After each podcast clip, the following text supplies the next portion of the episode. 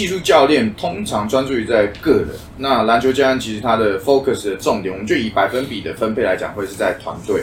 那团队又有团队的进攻，团队的防守，所以通常在团队的篮球教练在进行一些个人技术，包含运球、包含投篮的时候，他们都不是花太多的心思跟心力在在这个训练上。例如说，OK，开场热身十分钟，十分钟练个运球，然后最后三十分钟大家练投篮。这就是篮球教练普遍的做法。那可能一个训练是两个小时，所以你看四十分钟是十分钟运球，三十分钟投篮。但是对于篮球教练来讲，他不会花很大心思在监督球员做这四十分钟的事情。嗯，可是他会去监督剩下四十分钟之外的那个团队训练，嗯，增加那种团队的竞赛的攻防、快攻的路线、半场的阵地战打法。这是篮球教练在做的事情。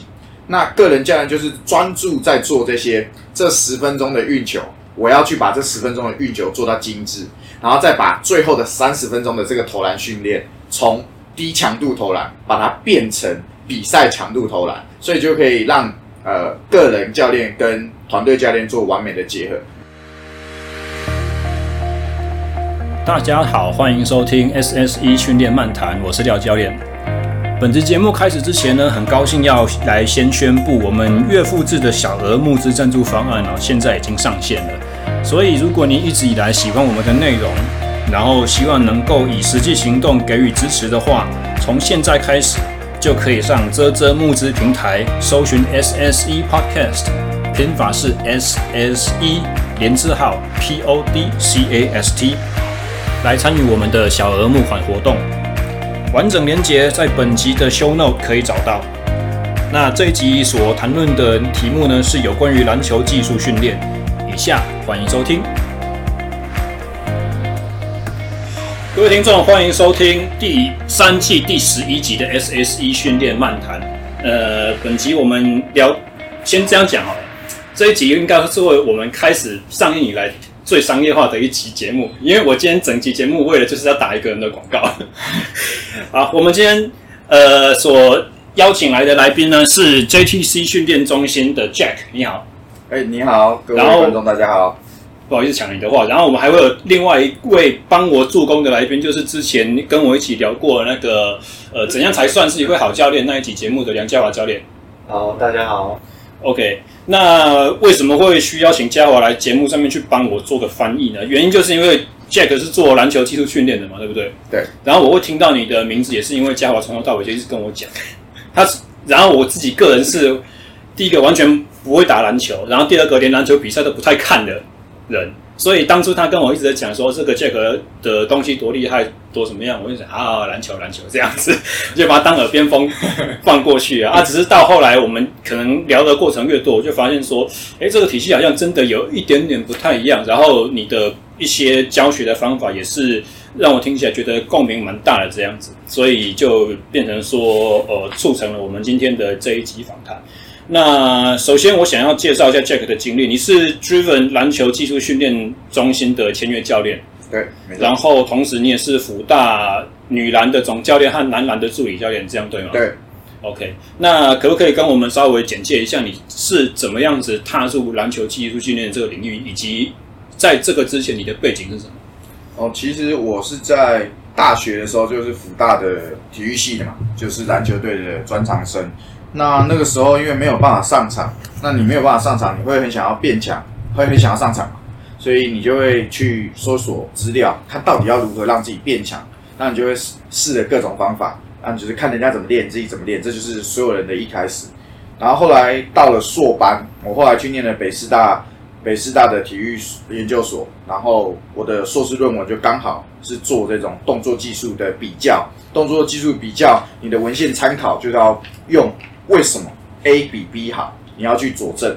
然后那时候我就理解到了一些关于动作学习的训练原理。那我就对于训练师、技术教练比较很大的兴趣。这样。嗯嗯。那你刚才提到你是大学的时候就是体育系专长生，那在大学之前呢，你也是一路就是打球上来的嘛？在高中的时候是木栅高工的篮球队，但是那是乙组的，就是玩票性质，算社团这样子。对，但现在人家已经是甲组了。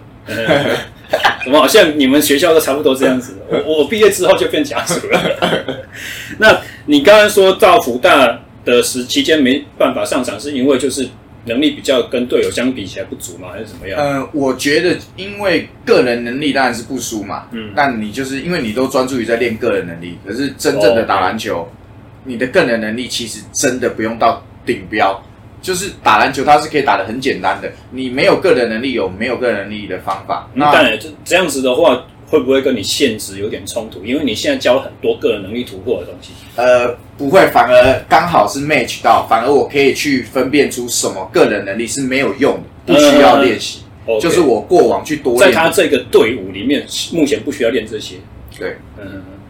所以你刚刚讲到你的研究所的时候所学习的背景是动作学习，嗯，对，那可以帮我们稍微简介一下这个理论的背景吗？因为相信绝大多数听众对于动作学习的这个流程不是非常熟悉，包含我自己以前是力学组的，但是我们在组上对这一方面的讲的其实也不多。没问题，没问题，但是要简介的话有点难，因为我这边资料是。准备的蛮齐全的，但我会长话短说。嗯、没关系，我们两个小时可以录。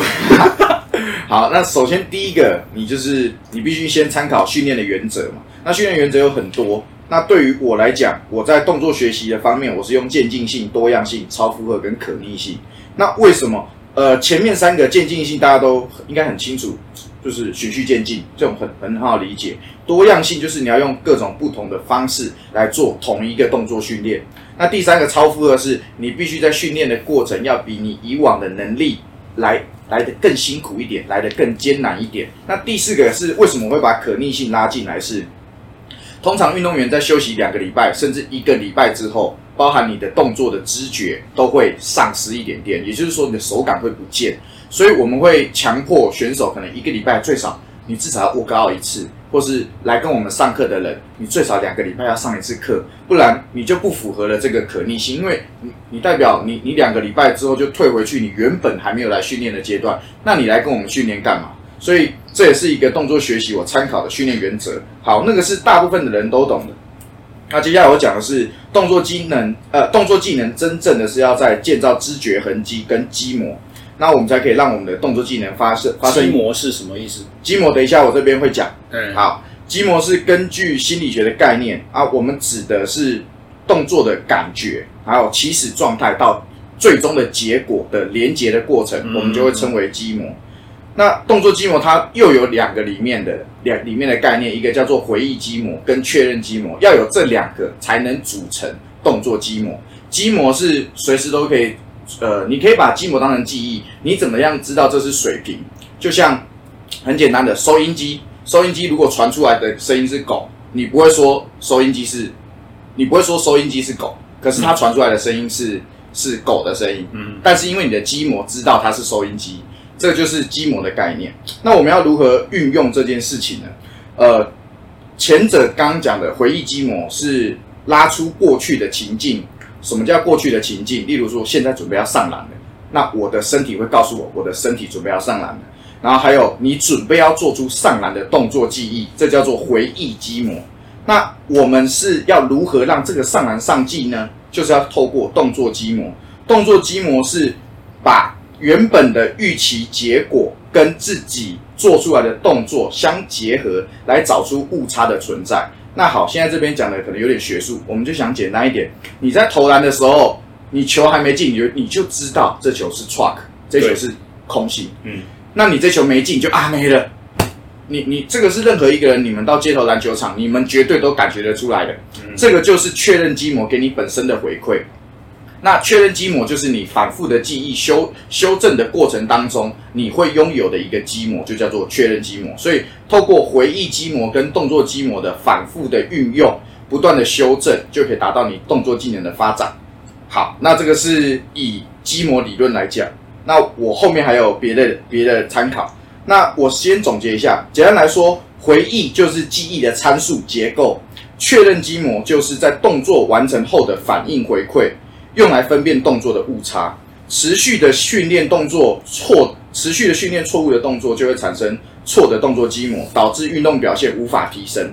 所以，如果你一直在练习一个错的东西，你最后就没有办法提升运动表现。原因是你没有办法透过你的确认基模去修正，因为你不知道什么是正确的，所以你一直要你一直用错误的东西在修正你原本的回忆。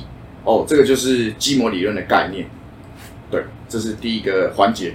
所以要怎么样去？你刚刚讲到了一个很重要的关键，是说我们如果持续用错误的模式去做练习的话，你就会用错误的回馈讯号来试着去修正自己的技术，然后其实一直在走一个不好的路径，这样子。对。那我们要怎么去分辨何谓所谓的错误和何谓正确或比较好的技术？我们我们以一样以投篮，因为投篮是最直观的。有些人就会说：“哎、欸，我投不到三分球，我我练了半天，我练了六年。”我还是投不到三分球。嗯，那这个很直观的就是你的投篮的机制有问题。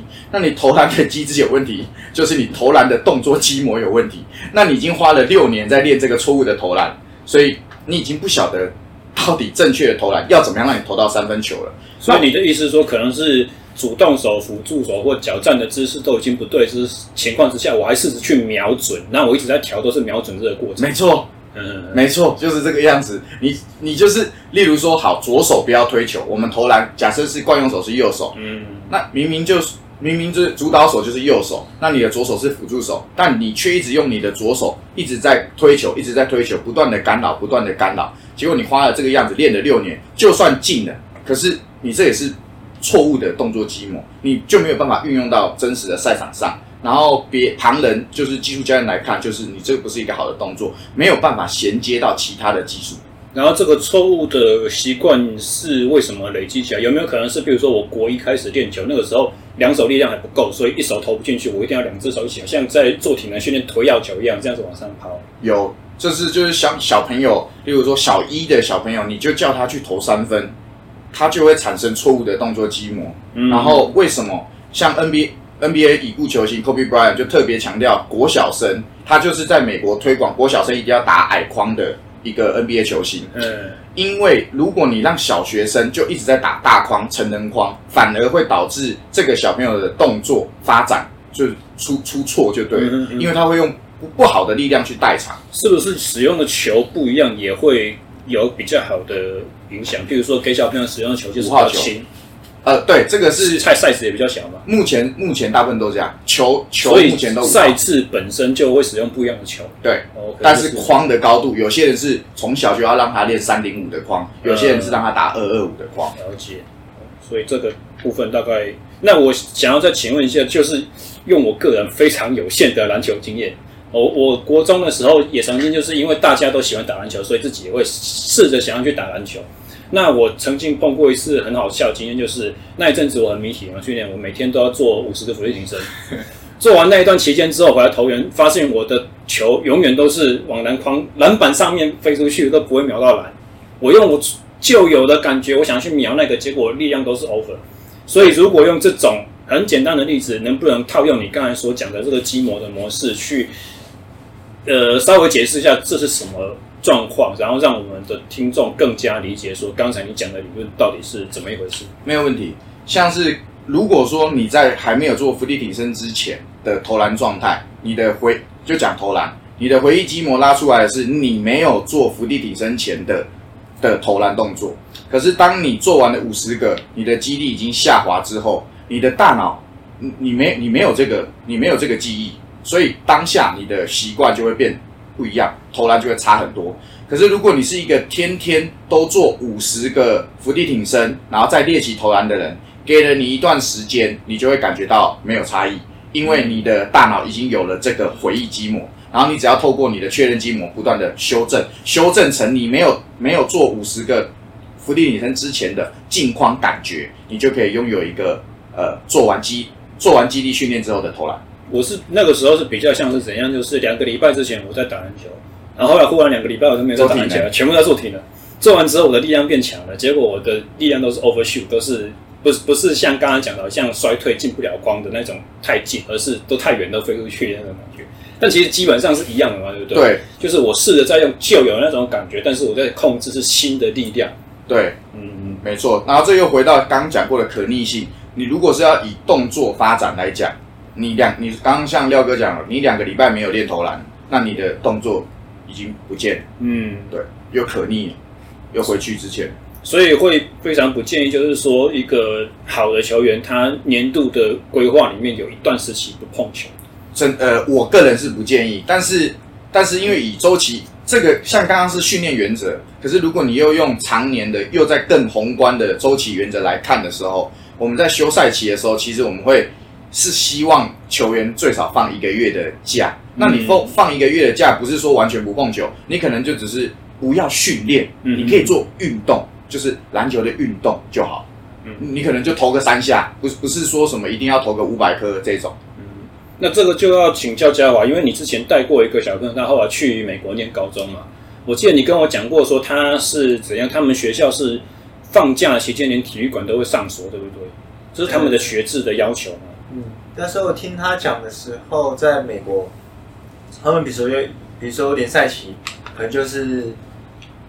我当时听他讲的是说，反正学校里可能有一个重要的一个什么，就是要考试或期中、期末的时候，嗯、他们那个两个月或一个月的时候，其实体育馆是被上锁的，然后连他们的教练都没办法进去那个体育馆，他们就得读书。嗯，然后就可能就跟台湾的一些制度是不太一样。所以这个是单纯他们学校自己的政策吗？还是说整个联盟、整个中学联盟都有这样子的规定要求，说你能够训练的天数就只有几天，小小时数就只有几个小时？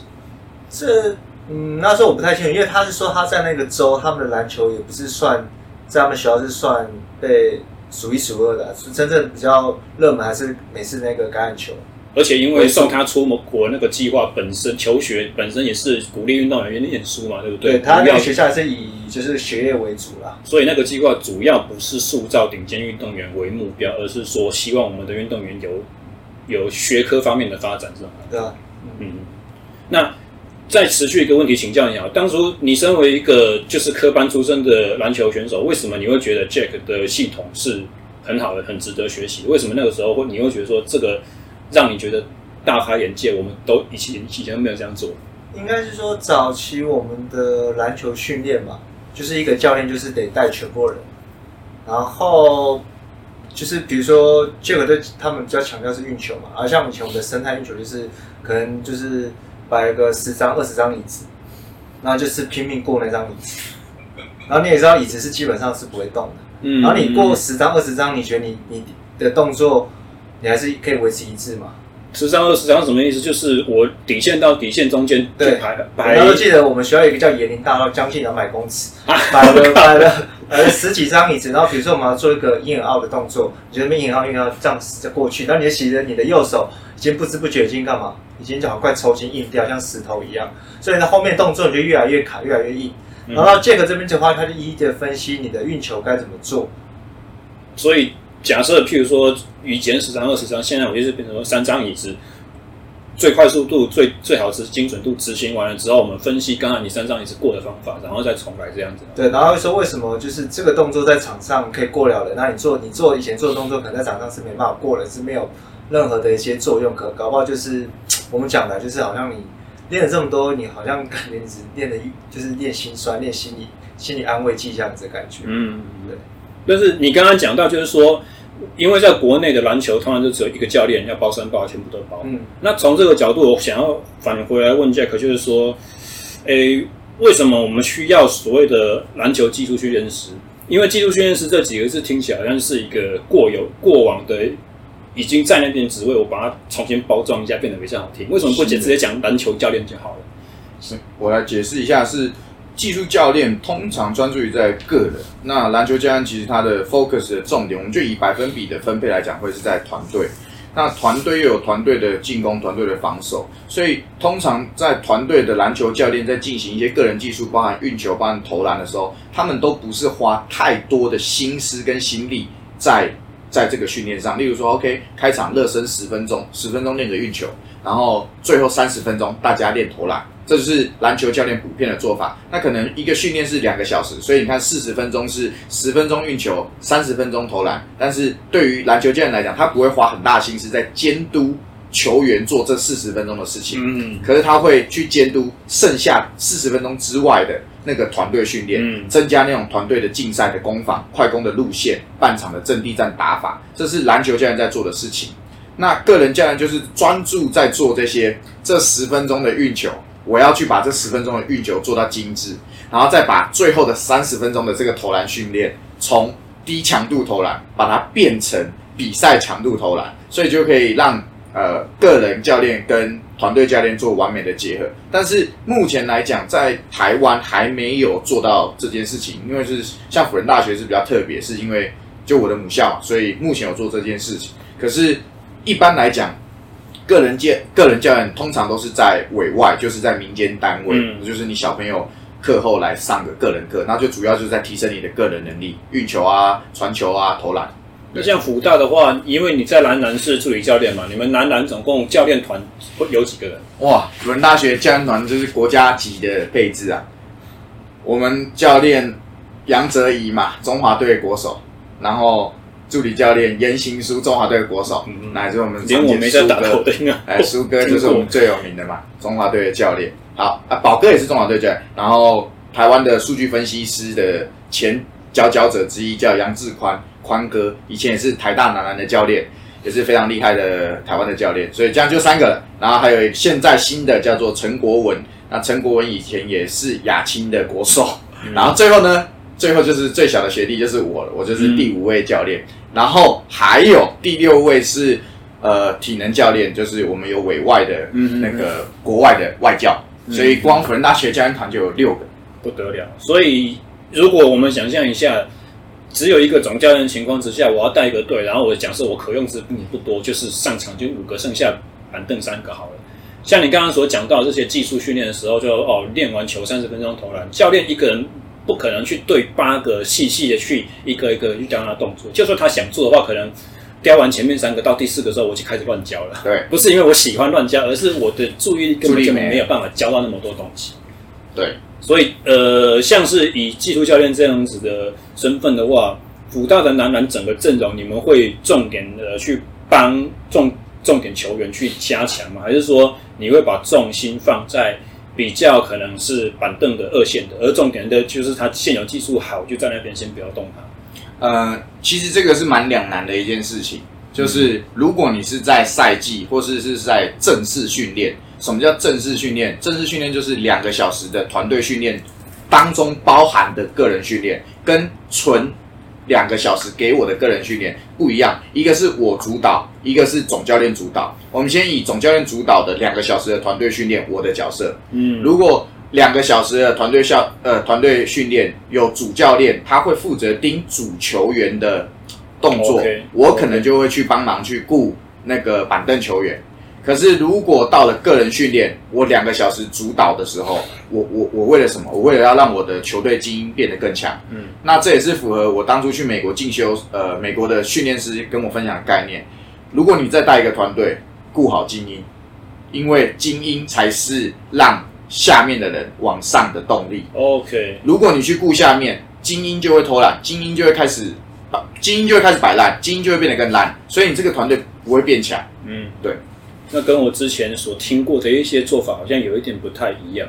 那我我忽然想到另外一个就是灵机一动的，这不在原先我预计要问的问题里面啊。就是因为我最近也蛮迷一个运动叫做综合格斗，然后综合格斗我听过很多的选手访谈，其中有一个很著名的选手，他讲说，你在练的时候，你不只要跟自己同样水准的对手去对练，你还要花很多的时间在跟比自己稍微差一点的人去对练，因为在当你对手比你稍微差一点的时候，你才会怎么讲？就是创新度会比较高，你会比较自由，你会比较不会专注在不犯错或者是不要被揍到这件事情上面。嗯，所以在你的训练规划上面，你会不会把你的主力球员和二线球员去做这种高低搭配？因为我相信在技术训练过程中，一定有是必须要呃，就是有对手的情况，对对抗的情况这样子。呃，这个这个是非常有趣的。刚刚讲到的是你在打你低层级的时候，你打了就可以轻松自在，比较有创造力，嗯，比较敢去尝试。对，但是它的原因建构在于他打高层级的时候，他害怕犯错。嗯，所以像我在教球的时候，我都是告诉他们，想你跟你同年级的打，你想怎么样就怎么样做。嗯，所以对我而言，我在执行的时候，我不会特别安排。让他跟低层级的去做比较有创造力、创意的事情，我反而会希望他跟跟他同层级更高一级的去试去试招，嗯嗯嗯反而是越级挑战，然后打的有创造力，这个样子我认为才可以真正培养球员不犯错，因为因为毕竟他们是竞技运动员，嗯。竞技运动员的场上是很现实的，说实话，真的不允不太允许犯错，嗯。可是你必须在练习的时候让他们去犯错，不能连在练习的时候也不让他们这样做，嗯不是连友谊赛。其实有些教练是在连友谊赛的时候都不允许球员犯错，那我就会觉得就有有点本末倒置，因为友谊赛的目的就是为了让球员去犯错。或者去试一些我们在磨的东西。对嗯，对，但是那个刚刚讲的那个，可可是我觉得可能是跟格斗这个专项有关呢，因为格斗这个是会，你不是失一分就失一分而已，你是对啊，会你会昏倒哎，对，你会晕。你会晕哎，你这个这个犯错好像跟篮球的犯错，对对，OK，好，那我我有一个问题想要反反过来问嘉华，其实也是当初我对于你跟我讲 Jack 这个训练体系多特殊有很明确的关系，其其中一个就是你在描述他的针对技术训练的一些呃做法，有点颠覆了以前你们在训练的呃除除了像刚才说连过一二十张椅子这种，光是训练结构上面的组合就已经不同了。你还要讲到一个，譬如说。呃，像杰克在教运球的时候，他会要你的三 D 空间做得很大。那以前如果是以你们科班的眼光，教练会说你是在打什么街头斗牛，是不是？你我又不需要个人风格这么花俏，你为什么要做这么大、这么夸张、这么 powerful 的运球？那 呃，可以从你的眼光稍微跟我们分析一下这个关键性的差异吗？就是我们那年代啊，就是真的比较保守。那时候我们也没有像现在有什么 You YouTube 可以看嘛。或者是一些就手机这么可以看那么多的一些影片，然后那时候我们来的资讯可能就是我们那那时期我们的风格都是朝向韩国的训练，就是快很准，然后你你要快很准，然后传球就是要快。我们基本上你只要多下一一个球，对不对？教练就就喊哨子停，就叫我过来。过来之后他就是来什么意思？多运球运一下，运一下他就说你来来来来来来我这边，然后他就叫我来，可他是。比一个 A 点很很遥远的一个 A 点，然后把球这样丢过去，然后叫我这样冲过去，告诉我谁比较快。嗯，然后我就说传球比较快。那那你为什么要运球？嗯，所以我们就被限制说，你下一个球你搞不好就是等于犯错，你就可能就要被干嘛干嘛干嘛干嘛。对，然后我们就被教育成教育成是说，你就得这样做。然后可是现在你看现在的网络资讯这么发达，可以看到各各国的训练模式。对，然后有时候有时候真的。我们就讲了，我们都因为我们都是体能教练，当我们今天我们的体能的水准差不多，那、嗯、就是在看谁的技术层面展现出来，对，对吧？其实就是我觉得关键会在这边。假设啦，我们今天实实力都很差，我们可能搞不好我搞不好用体能可以把你压过去，可是前提之下要是我们之间的体能水准都差不多，那就是可能要看谁的技术跟临场表现胜出，这个是很大的关键。嗯，好，这个这边的话就是告诉我们说，就是比如说你在这些状况之下的时候。刚刚讲到一些三 D 的方向嘛，然后可以告诉我说，其实你在运球前，我们运球教练不会告诉你说你的眼神要放在哪。其实要是我是防守者，其实很好守你。可是你这时候就可以告诉我说，其实你，你的意思说，我看运球那个人眼睛在看哪边，我就知道我要去守哪里这样子。不是，就是我今天是是是一个运球者吧，对不对？然后我可能我的眼神可以看到这样四面八方，然后其实我也可以吸引这个防守者觉得我可能要传球。嗯，其实我威胁就不是只有我要过人这些，我可能搞不好一些视觉动态就可以骗到防守者。嗯，可是以前我们教练官就不会啊，就说你就是拼命过就对了。嗯，就是你要把 手变成跟足球选手的脚一模一样。OK，就是拼命过拼命过，然后你眼你的眼神眼睛就这个这边这一条线，那就看不到四面，搞不好你队友，然后有些队友就会很生气，说你到底在干嘛？我空档军爆酒，你到底在干嘛？对对对，我就觉得就是年代的问题也是一个因素了。那你说以传球为主这种打的战术的风格，是不是不同的赛制或者是不同时期或不同的呃？不同的联赛的那个联盟也会有差，因为我记得曾经看过欧洲的直男，他们打的方式就有点像足球，就是一直传一传长传的这种。反而个人的位移安全球比较比较少。啊，其实我觉得就取决于两篮，有些人就是有些是整个就是国家队他的阵容，像欧洲，其实我们大家知道，N 年前不是欧洲有把美国队打掉过，嗯，对啊，他们你看，可能那些球员换到 NBA，其实发展性没有到很好。这是因为国际的赛事跟 NBA 赛事造就造就他们可能可以呈现一个很好的团队去赢得国际的一些排名次次数。可是如果他放到个人的球队去的话，就不见得他可以成为这个球队的。就是一个主力一个球员这样子，它这个关键性的差别在哪边？就是国际赛制是奥运在打的那一种，那、嗯、它跟 NBA 的赛制是差别在哪里？是每一局的时间吗？每一节的时间吗？应该叫节吧，对不对？嗯、我对这个名词实在是不太十二十二分钟，嗯，对，FIBA 是，然后好像 NBA 是不能区域联防嘛？呃，不能那个进防守三秒。我已经不懂防守三秒是什么东西啊？防守三秒就是指进攻，因为原它是从进攻三秒延伸的。进攻三秒是指，反正你中锋，假设你有个大中锋在梯形的禁区，我们称为禁区，就是有颜色不同的地方，嗯、你待超过三秒钟，裁判就会吹判你违例。那相对的，在 NBA，他也把这个概念应用到防守上面，所以你不能七早八早就把一个人放在禁区待三秒钟。哦。可是这个是很主观认定的，你要怎么样知道他待在禁区有没有选择守一个球员？所以其实很多 NBA 球员很聪明，他会假装在禁区，然后这样子手指着手指着他他他原本的球员，其实他还是在默默的做区域联防。可是如果他发现裁判盯着他，他会赶快冲出去，先先守一下他自己的人。然后再回到他的禁区，然后偷守区域联防但这都是很很很特别的特异性。嗯，一个场上十个人，如果裁判光光要看防守方，就有五个球员的动态需要去看，也很难去真的细细的知道说笃定超过三秒这种事情。对，OK，了解。那这个我想请问一下，就是小动作的运球和大动作。还有大方向的运球的改变，在实战上面的应用，它会有什么样子的差异影响？嗯，其其实如果讲小动作跟大动作，在我们这边讲会比较像 tight handle，tight handle 就是球靠着身体比较紧，然后很小。嗯，那它的优点是什么？保护性高，失误率低。那它的缺点是什么？位移的方向少。那像 NBA 就有不同的球员，他就有发展出不同的打法。那像 Chris Paul，他就是 tie handle 的代表。那像 Stephen Curry 就是比较 shifty，就是大动作的位移，很多大动作的位移。嗯、那为什么他需要大动作的位移？他大动作的位移必须创造他的投篮空间，他想要赶快出手。嗯、可是 Chris Paul 没有用啊，他创造大的投篮空间之后，他的投篮相对来的太慢，所以他希望他保护性高，然后去做判断，可不可以该传球的时候做传球。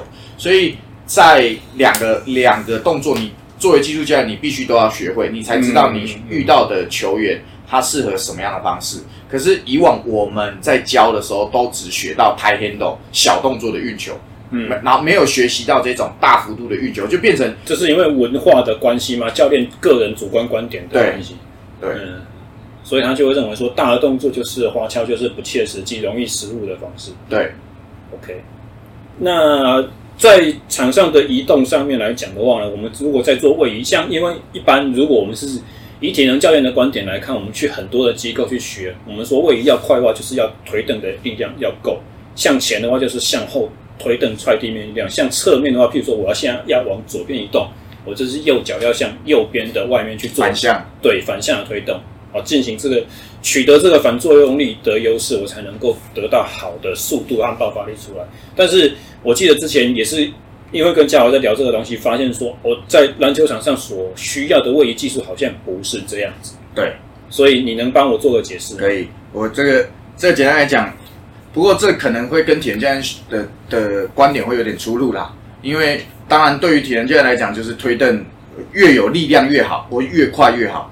可是像你在做技术，你在做一个技术的时候，你在推蹬越大力或越快的情况下，你的身体有可能动作会跑掉，你的身体有可能会硬掉，你的肌肉一硬掉，你没办法衔接到投篮，你没有办法做到下一个判断。所以讲到肌肉硬掉这件事情是非常主观的。你没有办法客观的去告诉人家说，哎，你肌肉硬掉。可是只要你今天做一个动作，我我在旁边看，跟你说，哎，廖哥，你这你硬掉了，你是不灵活的，应该这样。对，就是不灵活的。可是你很快哦，你是很你是很快到达到达那边，所以我们就在修正这件事情，去找到一个，哎，你你可以很滑顺的到，然后一样是、嗯、一样是同样的动作，而不是用你的最快速度。我们会想说用。最适合你的速度到，嗯不要是你的最快速度。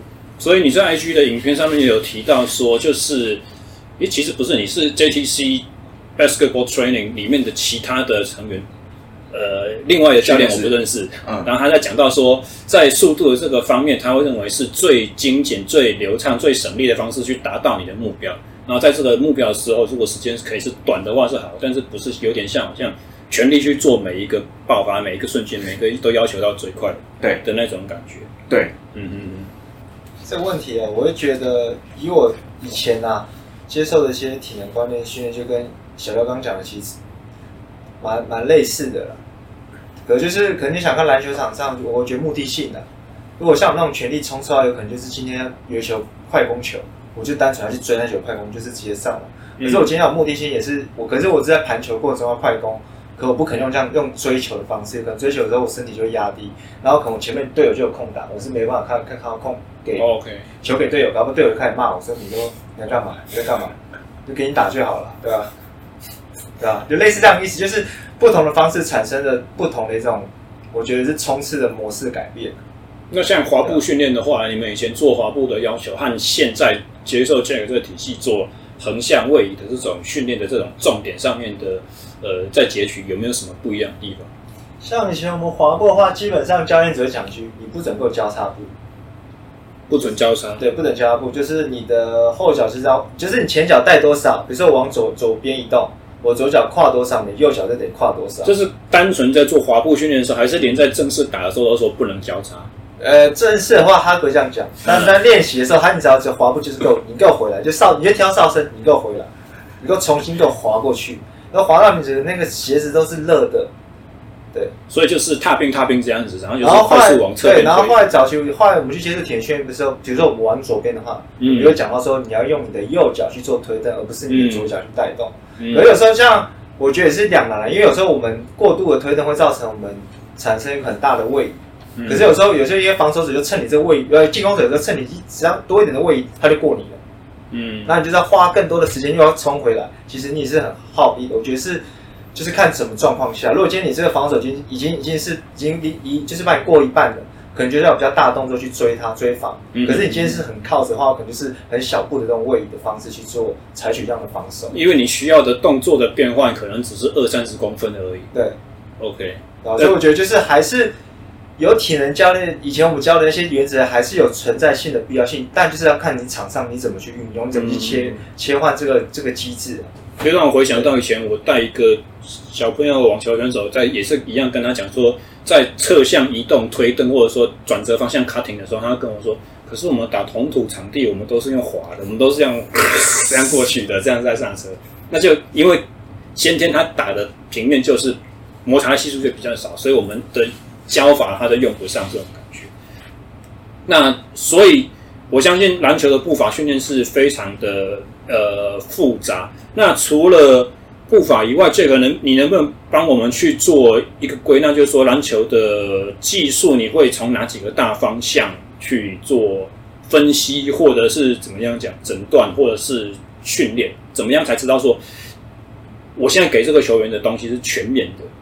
我来猜猜看，脚步嘛，运球嘛，然后可能上篮、投篮，然后阻挡之类，还有没有其他东西？哦，首先你。这个比较会变成是主观的认知，因为这已经是运动表现了。那你从运动表现来看，那他如果打的位置是后卫，那你就会去看世界上顶级的后卫的平均水平是什么？他的三分线的平均命中率是多少？两分的命中率是多少？然后他使用什么样的终结手段？就像后卫大部分不是用灌篮终结，后卫大部分用抛投终结。所以对于后卫来讲，抛投就比那个灌篮重要。所以如果有体能教练，在带着我的后卫练练灌篮或者练习那个垂直起跳，我就会觉得这这跟他的专项无关。你练一堆无关，嗯，对。好，那那个是扯远了。呃，回到这运球这边，如果说前锋或是内线的中锋，人家说中锋需不需要运球？中锋才反而是全部篮球场上最需要运球的。很多人说中锋不需要运球，中锋不运球啊，你那个中锋在场上就是会像个低能儿一样。你拿到球，你没有任何的处理的能力。我说的那个运球不是叫中锋运球过人啊，中锋练运球的目的是为了接到队友的球之后能处理下一步的能力，不是为了让他去练习运球，去像后卫一样过人。可是很多人就觉得，哎、中锋练的运球就会过人了。哇，我我都不知道这个怪概念哪里来的。中锋练的运球，他就会过人了，或是他就会开始乱运球了。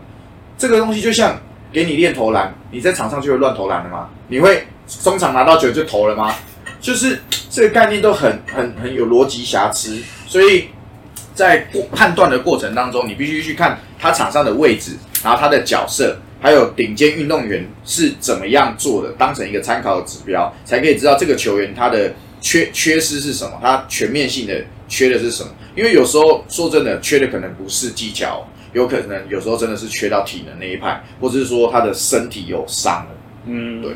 所以你会一口气就摘录说这个球员的位置和他的特性，去考虑说他的哪一个技术需要到哪一个水平，而不会是说好像像我刚才一样一个清单练出来哦，今天运球有练了这个打勾啊，今天脚步有练的，然后这个打勾，然后什么东西没有顾到，好，我们先先先练这个，而是你会优先去考虑他的角色和任务这样。哇，这个。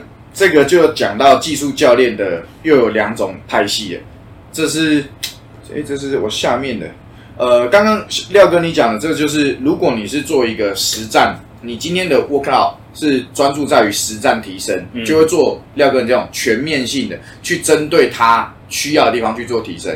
可是如果你你这个人根本不懂实战，因为有很多训练师是不不晓得篮球场上是什么样子的，他只会练运球。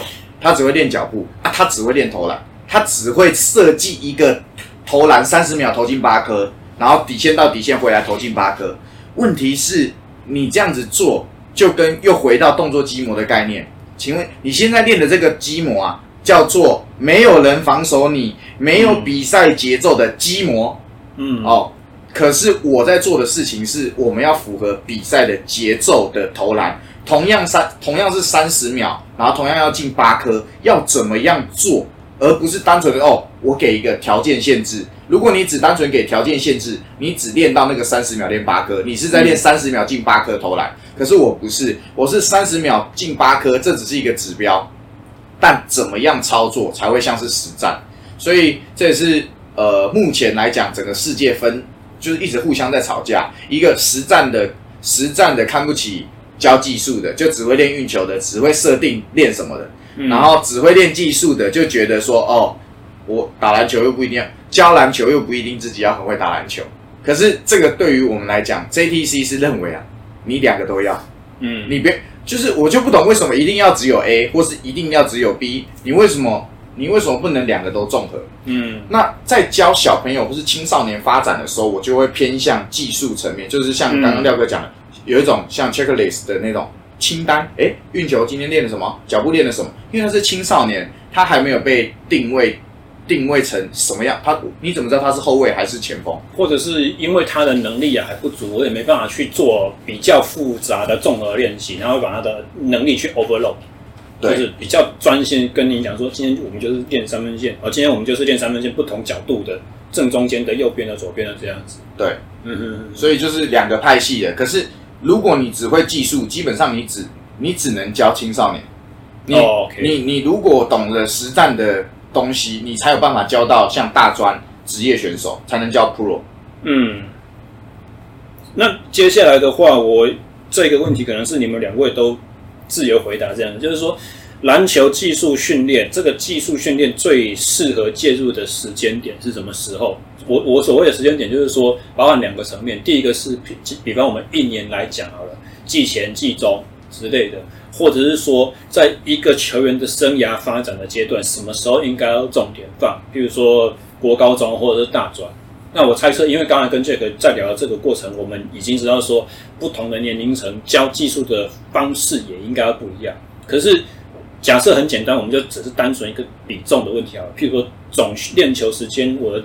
技术的占比百分比，哪一个级哪一个级别是需要比较高的？你们能不能给大概的那个指示？我先讲了两个，好啊，因为像是在 NBA 或是真正职业队啊，就是有技术教练在队伍母队当中的话，基本上就是全年介入。但是全年介入，他就会像廖哥刚刚讲，有比重占比。那他在季中季中的时候的量就会减少到非常低，然后都会大部分都是做关于比赛的战术的练习。战术的练习不是说五对五的战术练，是一个人然后练习那个战术。有我们平常在做团队训练的时候是五个人练习一个战术嘛？嗯，那在在季中的时候是一个人然后去练习那个五个人应该要做的战术啊？对，我有点不太懂。对啊，你的意思是说我要练五个人的角色吗？还是说不是是机会点？例如说，好，这边会经过一个背挡后挡之后，你跑的路线最后你会跑到哪里？然后要完成一颗投射。嗯，对，但是你要一个人去练，没有人帮你挡。唯一能帮你挡就是你的那个队母队的技术教练，嗯嗯，对，那这就是全年介入。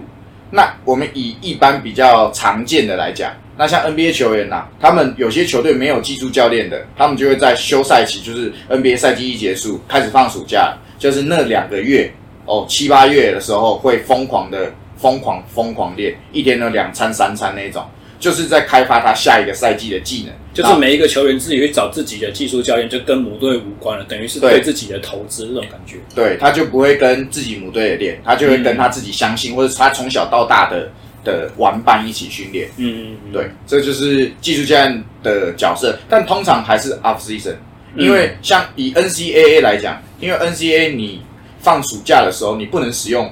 校队的资源是禁止使用校队资源的，可是、哦、就像刚才我们在讲那个高中美国高中的类似的那种状况。对，所以你就只能去去外面的机构去找个人训练师啊，个人训练师他有自己的那种场馆，然后就跟着他练。嗯，对。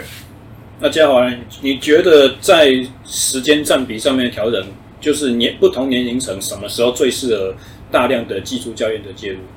嗯，我的观点会觉得就是会偏向从。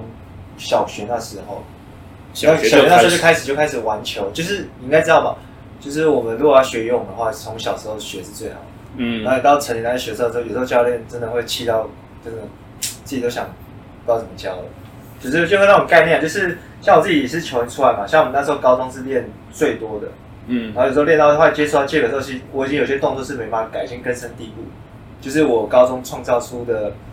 裂痕，就是那种记忆已经这样很深刻，这样。你记忆体已经满了，塞不下气。就是就是我们一些动作，然后已经已经就是一练练出来，然后加上伤所以你的动作你已经没办法做出他们想要看到的那些动作，然后你要再经过很大量的重新修改，其实是一件我觉得浪费时间的事情。OK，所以那我们就觉得，我就把这些事情我们再提早，嗯，提早到可能小学就开始，可我们就是以玩球，然后到国中之后就更多的技术层面上去玩体能，这我觉得不用放放这么重的一个。比例啊，就是也是更多的技术学习，因为他玩的时候体能就会跟着起，到多方向那上去，到之后再到高中，高中之后就开始衔接，就是下个阶段的一些，我觉得就是，呃，就比如说这个高中，可是这件很难讲，因为要看台湾高中篮球生态。这不好批评，你你先先撇除在外好了，这个这个限制等一下再放进来说。你先讲你理想中的东西。理想就是我刚刚讲，就是小学啦，我们就是以以篮球，但我就是以玩乐为主，就给他不同的，就是有些花巧运球都可以他去做。然后到国中，我们在衔接，可能有些有些学有些学校是可能有甲组，就比较佛，就是他们要学校有成绩的。但我还是觉得还是体能这部分部分就是放比较轻一点，然后还是着重在技术层面的练习。嗯，对。那如果有一个比较老的观念说基本功很重要，所以基本功要从小要重视，那这样子的话，从这个观点来看，是不是会变成不鼓励小朋友去做很多花俏的东西的尝试，而而会变成说，我如果希望你以后打的球是好的，你的运球基本是好的，你刚开始就要他们概念中所谓的好的这种方式去做。大量重复的练习，去有点像这个刚刚讲的这种，呃，同一个方式反复去练习，先把这个东西纯熟化以后，再加入呃场上实际应用的这个综合考量，听起来好像有一点点不一样，冲突的感觉。那我就觉得我还是给他，但因为就是观念，就是还是要教导小朋友他们的一些基本跑位的观念，要怎么跑，怎么去打，就是同时我还是。我给他这样不同的一些方式玩球，然后或者是一些花哨的玩球，但到场上你遇到这状况下，我要告诉你，还是有更好的选择。你有 E 跟 A，嗯，比如说你有 A 跟 B 跟 C 的方案可以做。就像当时我那时候被教练叫回来说：“来来来，你这球可以运球突破，可是如果你这球传球，是不是更漂亮？”嗯，所以就可以告诉我说，其实我有另外一种选择，但你就是得真正还是要到场上才知道你要怎么去选择这个 A 跟 B 跟 C 的选择。我觉得就是从小开始教育小朋友，除了不要限制他，我还是要会教导他正确的观念。嗯，对啊，我会觉得这样比较重要。而且其实我们还要考虑到另外一个社会的层面嘛，就是你如果不限制他的话，他才有可能继续留着打篮球，他会继续觉得说这个东西很好玩。而且如果不早先用一个，就是我把你塑造成就是很成功的职业篮球员这种这种方针下去做的话，其实呃过程中也会损失掉很多啊，损失的东西，损失的球员，如果你都不 care，就是说啊，反正你一队就算了，我就是顾我现在的。那可能在教育的层面上面，也不是说一个很好的做法，就是等于说他在我队上练球的这个过程中，他带不了什么东西走那种感觉。自从二零一九年开播以来，SSE 训练漫谈已累计超过五十二集，将近三十三个小时的优质节目。我们致力于传递完整、全面、结构性的健身与运动训练知识。此外，也致力于促成运动健康产业中的跨领域专家对谈。现在，制作好节目的热情有赖您的维系。我们推出了每月小额的赞助方案，欢迎您到泽泽募资平台 SSE Podcast 英文字母 S S E 连字号 P O D C A S T 加入我们的行列。完整的募资计划网址可以直接在下方的 Show Note 里面点选连结。感谢各位一路以来的陪伴，也期待之后呢能够接受你们的支持，让我们的节目继续走下去。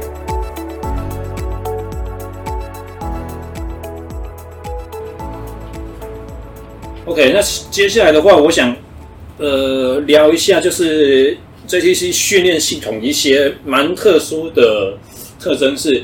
其他人看了刚开始可能会觉得很怪，譬如说双手运两颗球，或者是一颗手在运球，另外一颗手在接网球，或者是脚椎的使用，或者是跳箱的使用，这些器材的应用。杰克，你可能跟我们稍微去描述一下这些应用的方式，它的背后的目的是什么？我们先从双手同时运两颗球这件事情开始讲。好啊，那这个会跟就是提升大脑认知功能的方法会有关。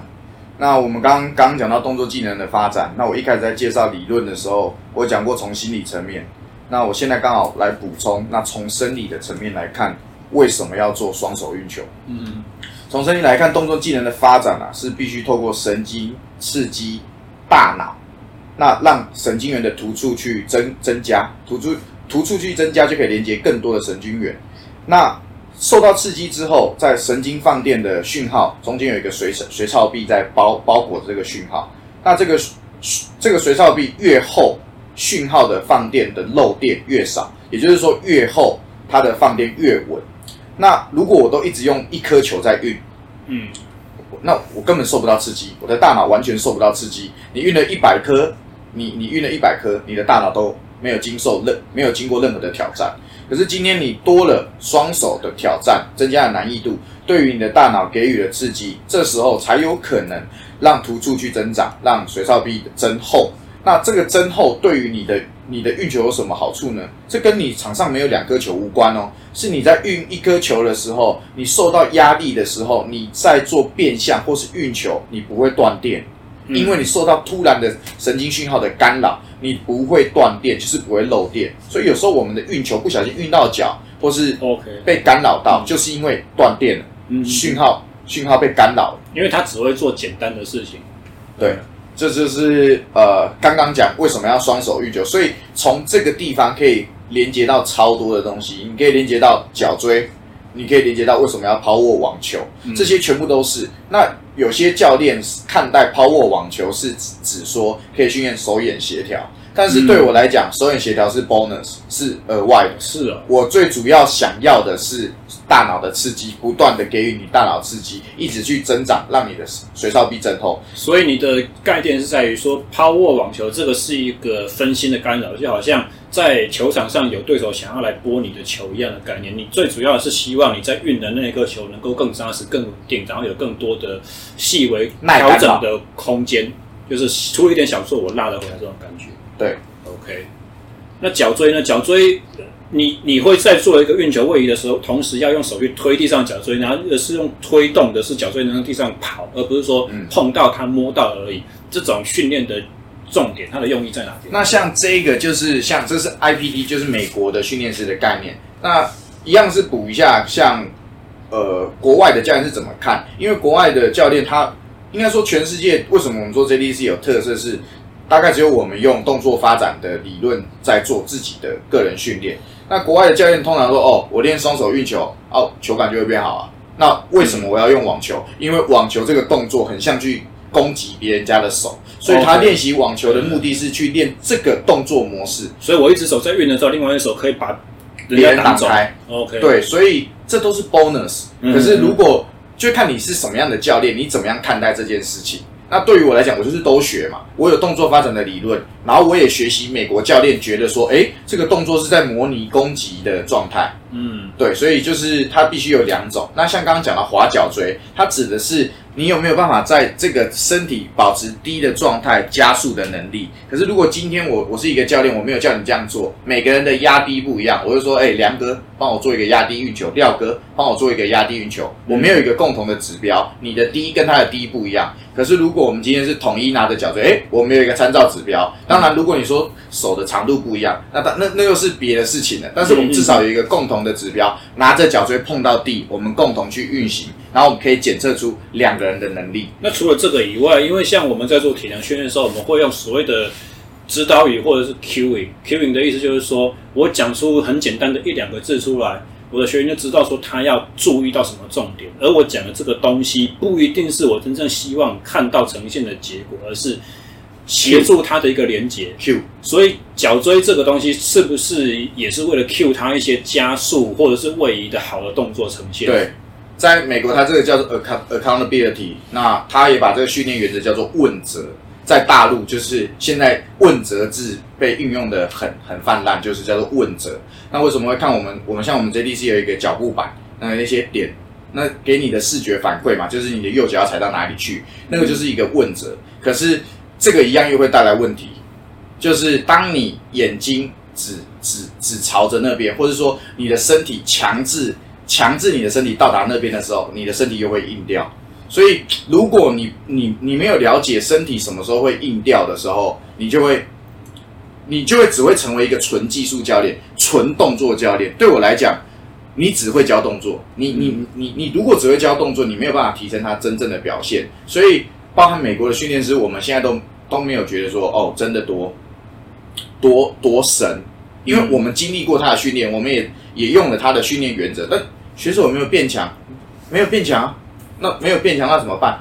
找方法让选手变强。那找方法的过程中，就是去审视过去的训练犯了哪些错误。嗯、那对我们来讲，这就是我们找到的错误。问责制用的多的时候，就会出现这些问题。所以，像我们也不给职业球员，我也我我们也不给职业球员这样花脚椎啊。哦，是啊，嗯嗯，对。所以你的意思是说，问责制的意思就是，好像这个脚椎我要摸得到它，我要。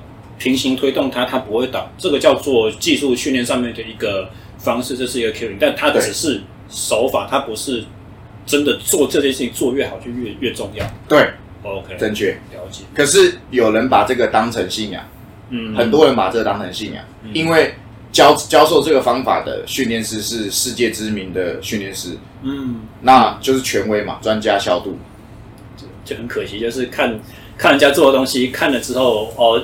他想要秀给你的，你就觉得这个是最好的。那没有去思考背后为什么人家会用这种方法？呃，没，他他有，就是他也会告诉你，你可以成为他的机构的训练。像我，嗯、像我就是成为他机构的训练师嘛，我就有他的认证，才知道后面为什么要做这些东西。对，但是知道之后，我用不，我我又不用，就是我用不用？那像刚刚讲一个比较有趣是跳箱，像跳箱我就会用。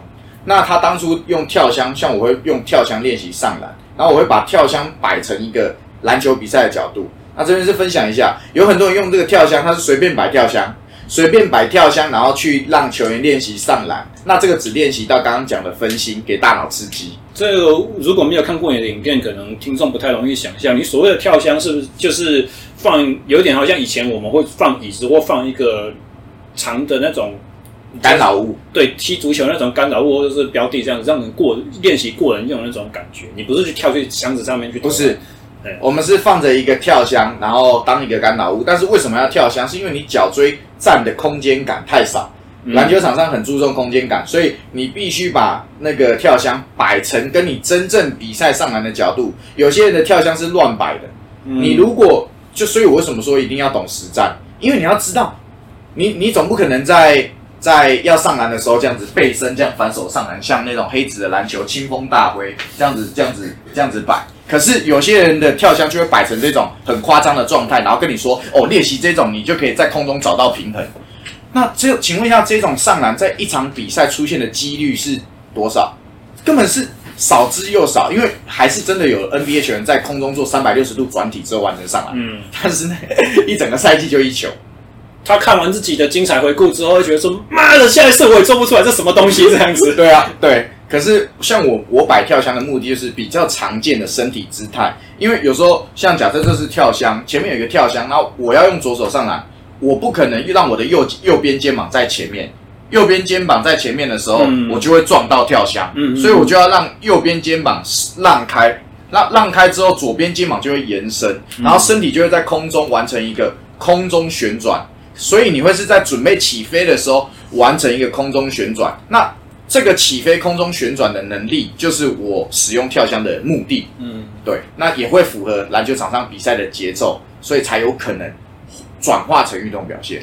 那像你在使用跳箱的时候，有时候在运球的过程中，我看见你示范影片，会让选手会去运球的时候，另外一只手去摸一下跳箱，或者是对，或者是说把球直接摆在跳箱上面，从跳箱上面持球拿起来，开始去做你那个 sequence 的动作。这个用意是什么？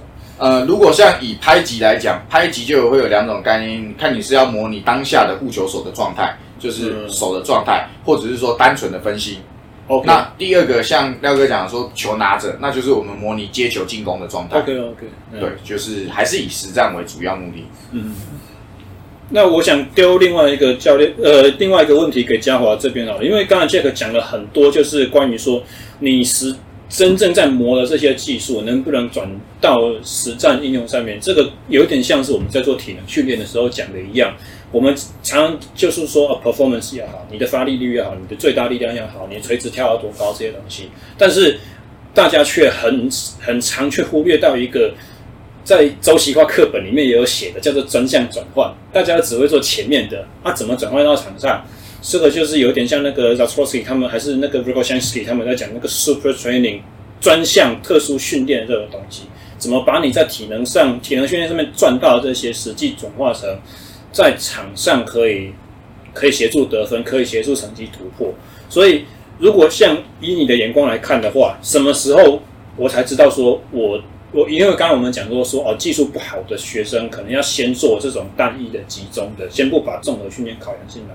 但除此之外，你怎么去判断说我现在已经够了？我现在开始要去把这些干扰、这些分心，或者是这些不同角度位置的，就是。判断情况和做出决策这种东西混到技术训练里面，什么时候开始做这件事情？其实我觉得要看，还是要看那个整个球队的，先看整个球队团队了。嗯、因为你的角色定义定定义是定在哪，定位是在哪里？嗯，就就像我的话，可能就变定义是射手。嗯，所以我只要有过过多的一些盘球的东西，就是来你来。嗯、就是就是来了，你就下面给我做，我上面我上去就是你就是给我投就对了。嗯嗯。就是如果我不投，就是被换下来。然后我运球，他说，所以我现在我就简单讲说，我的角色是定义成射手。然后相对像对方要是知道我是纯射手，对不对？会怎么收？就是因为他只会投嘛，嗯、我只要把他盯住就好，因为他就不会有下球突破。可是今天我就知道我的缺点是。没有，就是下球突破的选项。对，下球突破是我的弱项，嗯，所以我可能就要去练练我的一些运球突破的一些方式。所以我觉得会先回到说，我们去定义这个球员在整个球队的一个攻速的角色扮演什么，然后在扮演这个角色，他这这在这个角色之后，他有没有做好他的角色该做的好的角色？有的话之后，我们就进阶到下一个，他觉得他现在的难关是因为对方不知道他要干嘛。嗯，所以他肯定要突破他的一些突破手段，增加加一些进攻的手段，比如说运球突破或者开始会分球了。嗯，这样而且他的威胁就变大，然后像像这样威胁之后，对方其实就难守，说他可能下次他会可能要干嘛，就要就可能会是要投还是要切，这时候对方就犹豫犹豫的时候，其实我就可以投了。嗯，然后他这球是他觉得要投，他就上去，我就过他，所以就会造成这个球就变得是，我们就觉得是比较难守。嗯，那我觉得会在这边拿两，我就觉得就是还是要先去看这个人的角色，他在场上的本分有没有办法做好，没有办法做好的话，先练他这个位置该练的东西。对啊，因为其实就是他上去就是功能性球员，他上去可能就是要防守，或者是他要去做投篮这件事情。如果他都做不好了，他基本上他上去时间基本上教练不会给他，嗯，就越来越少。如果他角色他的角色的时间越来越好的时候，他上场时间越多，越多的时候其实。对方也知道他要干嘛，嗯，然后其实他就可以来增加他个人的一些技巧的进步了。我觉得会会在这个角度去看。那感觉上，我们这边的讨论都还是比较在，嗯，已经有一定层级的水准，然后都是以实战为主要目的的。那假设今天是一个你自己的学生，因为譬如说我今天带个国二的，他就是因为出于他的兴趣，他就是开始练一年一年半这样子，然后他们球队不一定说成绩高到哪边，但是他对于突破自己个人的技术很有兴趣。在这个前前提之下，一样我刚才的问题，什么时候你会先做跳箱的左右运球移动，然后去上篮？什么时候开始进阶到在运球过程中，你要伸手去摸一下跳箱？如果用这种方式，会不会问题就是比较简单一点点？何时知道说我该进阶了？哦，这个这个蛮有趣的，这个就是呃，这个也是美国的训练原则，就是它有一个叫升阶跟降阶。嗯，那刚刚。廖哥讲的就是什么时候升阶，嗯，嗯嗯，可是，在技术的领域，我们会习惯习惯用降阶的方式。Okay. 我会习惯给予选手挑战，先给挑战，OK，, okay. 他做不到，我再 break down，再再拆解出如何让你完成这个挑战。嗯，嗯，所以我们会先一开始给予一个超越你能力蛮多的，而不是只有超越一点点，因为超越一点点，你可能反复操作三次。所以你刚开始讲的超负荷的意思就是这个，对，OK，对。但是就是你看你你要运用渐进性原则，还是要用超超负荷？嗯，对。但是那个是训练学的原则，但我刚刚讲的是美国的体系另外给的，他们在用技术训练的时候的原则，嗯、就是升降阶。所以你会先用一个动作的习惯相对难的，在操作执行的过程中，你观察他哪个地方做不好，再针对做不好那个环节特别出来做一些针对性的 drill。对，然后再回来重新再做一次刚开始给的东西。对，那那教练那个美美国教练给的概念是这样比较省时间，嗯、因为你当然可以渐进式先从 breakdown 开始慢慢教。可是如果这个选手你一开始给予相对有挑战，他就完成了，那那那那就不需要 breakdown。而且还有一个可能性就是也，也也也许他的想象力不够丰富，他不知道我现在在做这些基本的功，最后我想要看到的模样是什么？对对，去。学会的动机本身就会有差，对，所以有很好的内容。那我我们接下来慢慢把讨论的方向往呃往体能这个地方去延伸哈，就是 Jack，你什么时候会在训练上觉得说，呃，现在我碰到的问题已经开始是体能的问题了？什么时候你会觉得他是体能不到位，所以做不出我需要的技术要求？因为你跟嘉华的。你们两个的合作方式是，你会把需要加强体能的球员去丢给他嘛？对。但在这个判断的过程中，除了他在场上真的就是啊，续航力很差，或者他追不上我的对手这种很一目了然的东西以外，你什么时候在做技术教学的时候也发现说，诶，你体能可能要先拉起来，我进阶的东西才教得下去。嗯，呃，这个先。先看最简单的，你运动表现就是三个组成嘛，心、技、体，嗯、对不对？那所以三个是缺一不可，缺一不可。就是如果所有的人来找我，我都会跟他说，你需要体能教练。但是我要怎么样判断占比？因为有些人是你现在不太，你现阶段还比较不太需要花太多时间在体能训练上，因为有很多人是他他他的体能就超劲爆，天生就超劲爆。嗯、那这种人。就是以比较来讲，或是以他训练费只有两千块，嗯、那那这个比例他要怎么样去负担？不要浪费时间去找体能教练。对对对，我们会这样讲。但是如果是在一个你是一个运动员，然后你的预算也也也不错，那你抱歉，你就是都需要全，没有什么叫什么阶段需要，你全全部的阶段都需要，因为运动表现是由三者的结合。嗯、那我这边可以分享一个我自己的概念，我像我在网络上拍片啊，有些人我我教上篮。然后就有人说：“这个你那个上篮好丑，你为什么不叫选手来示范？因为以我的选手来讲，他们都可以把这个动作做得很漂亮。嗯，那请问一下，为什么网友会说 Jack 你的动作很丑？嗯，我上镜了，我我上镜，嗯，可是你很丑，不是说你人长得丑，你的动作很丑。对，那为什么丑？就是因为你的体能条件不够，导致这个动作丑。嗯，所以呃，选手可以把这个动作上得很优美、很干净，脚步不拖沓，飞行的感觉让你觉得很棒。这些东西就已经不是起跳不用费力，它是端就起来这样，对，不用蹲，不用蹲，对，不用蹲蹲，然后不会像我拖了一层肉，棒咚咚这样子起来，它是很轻松、很舒服的上去。然后像我有时候示范动作的时候，动作示范的不优美，呃，但是有优美跟有用是两码子事，不是你的动作漂亮，而且重点是就是教学的意识有到，重点有到这些东西，对。所以，所以如果说你是一个呃动作一直就就是不不不漂亮，就我我主观认为就是你不漂亮，因为其实你动作漂不漂亮，真的是大家一看就知道了。嗯，那一看一看到不漂亮，那我们这时候就会去思考，诶，你是不是缺乏了某一方面的体能？到底是你到底是肌力的问题，还是你的核心的稳定的问题，导致你？的这个传导看起来不是那么的漂亮，嗯，那还是你的真正的最大肌力根本就不够，你的弹跳高度就是跳个五公分，所以被抢烂。如果你飞上去就是扣，我就讲简单一点，我那个上篮示范，我上去就是跨步动动上去扣，全全台湾每个人都说干超屌，不会说，哎，你这个你为什么不找别人来示范？嗯嗯嗯。那接下来你觉得什么样子情况之下，你会判断说这个球员技术做不好、做不流畅是体能的问题？是体能的，或者是你你，因为我们都是从功能性的训练体系出来，你会用什么方式去观察说这个球员需要加强哪一个部分？有没有一些实际的例子可以举出来，让我们听众稍微去？其实就简单，就是透过检测嘛，对啊，就是你看我们也在实验室基本的球员的耐力嘛，现在如何？嗯、然后像我们常用的什么侧立板啊，嗯、这些线针去看他的一些膝下肢肌力的表现这些的、嗯、等等啊。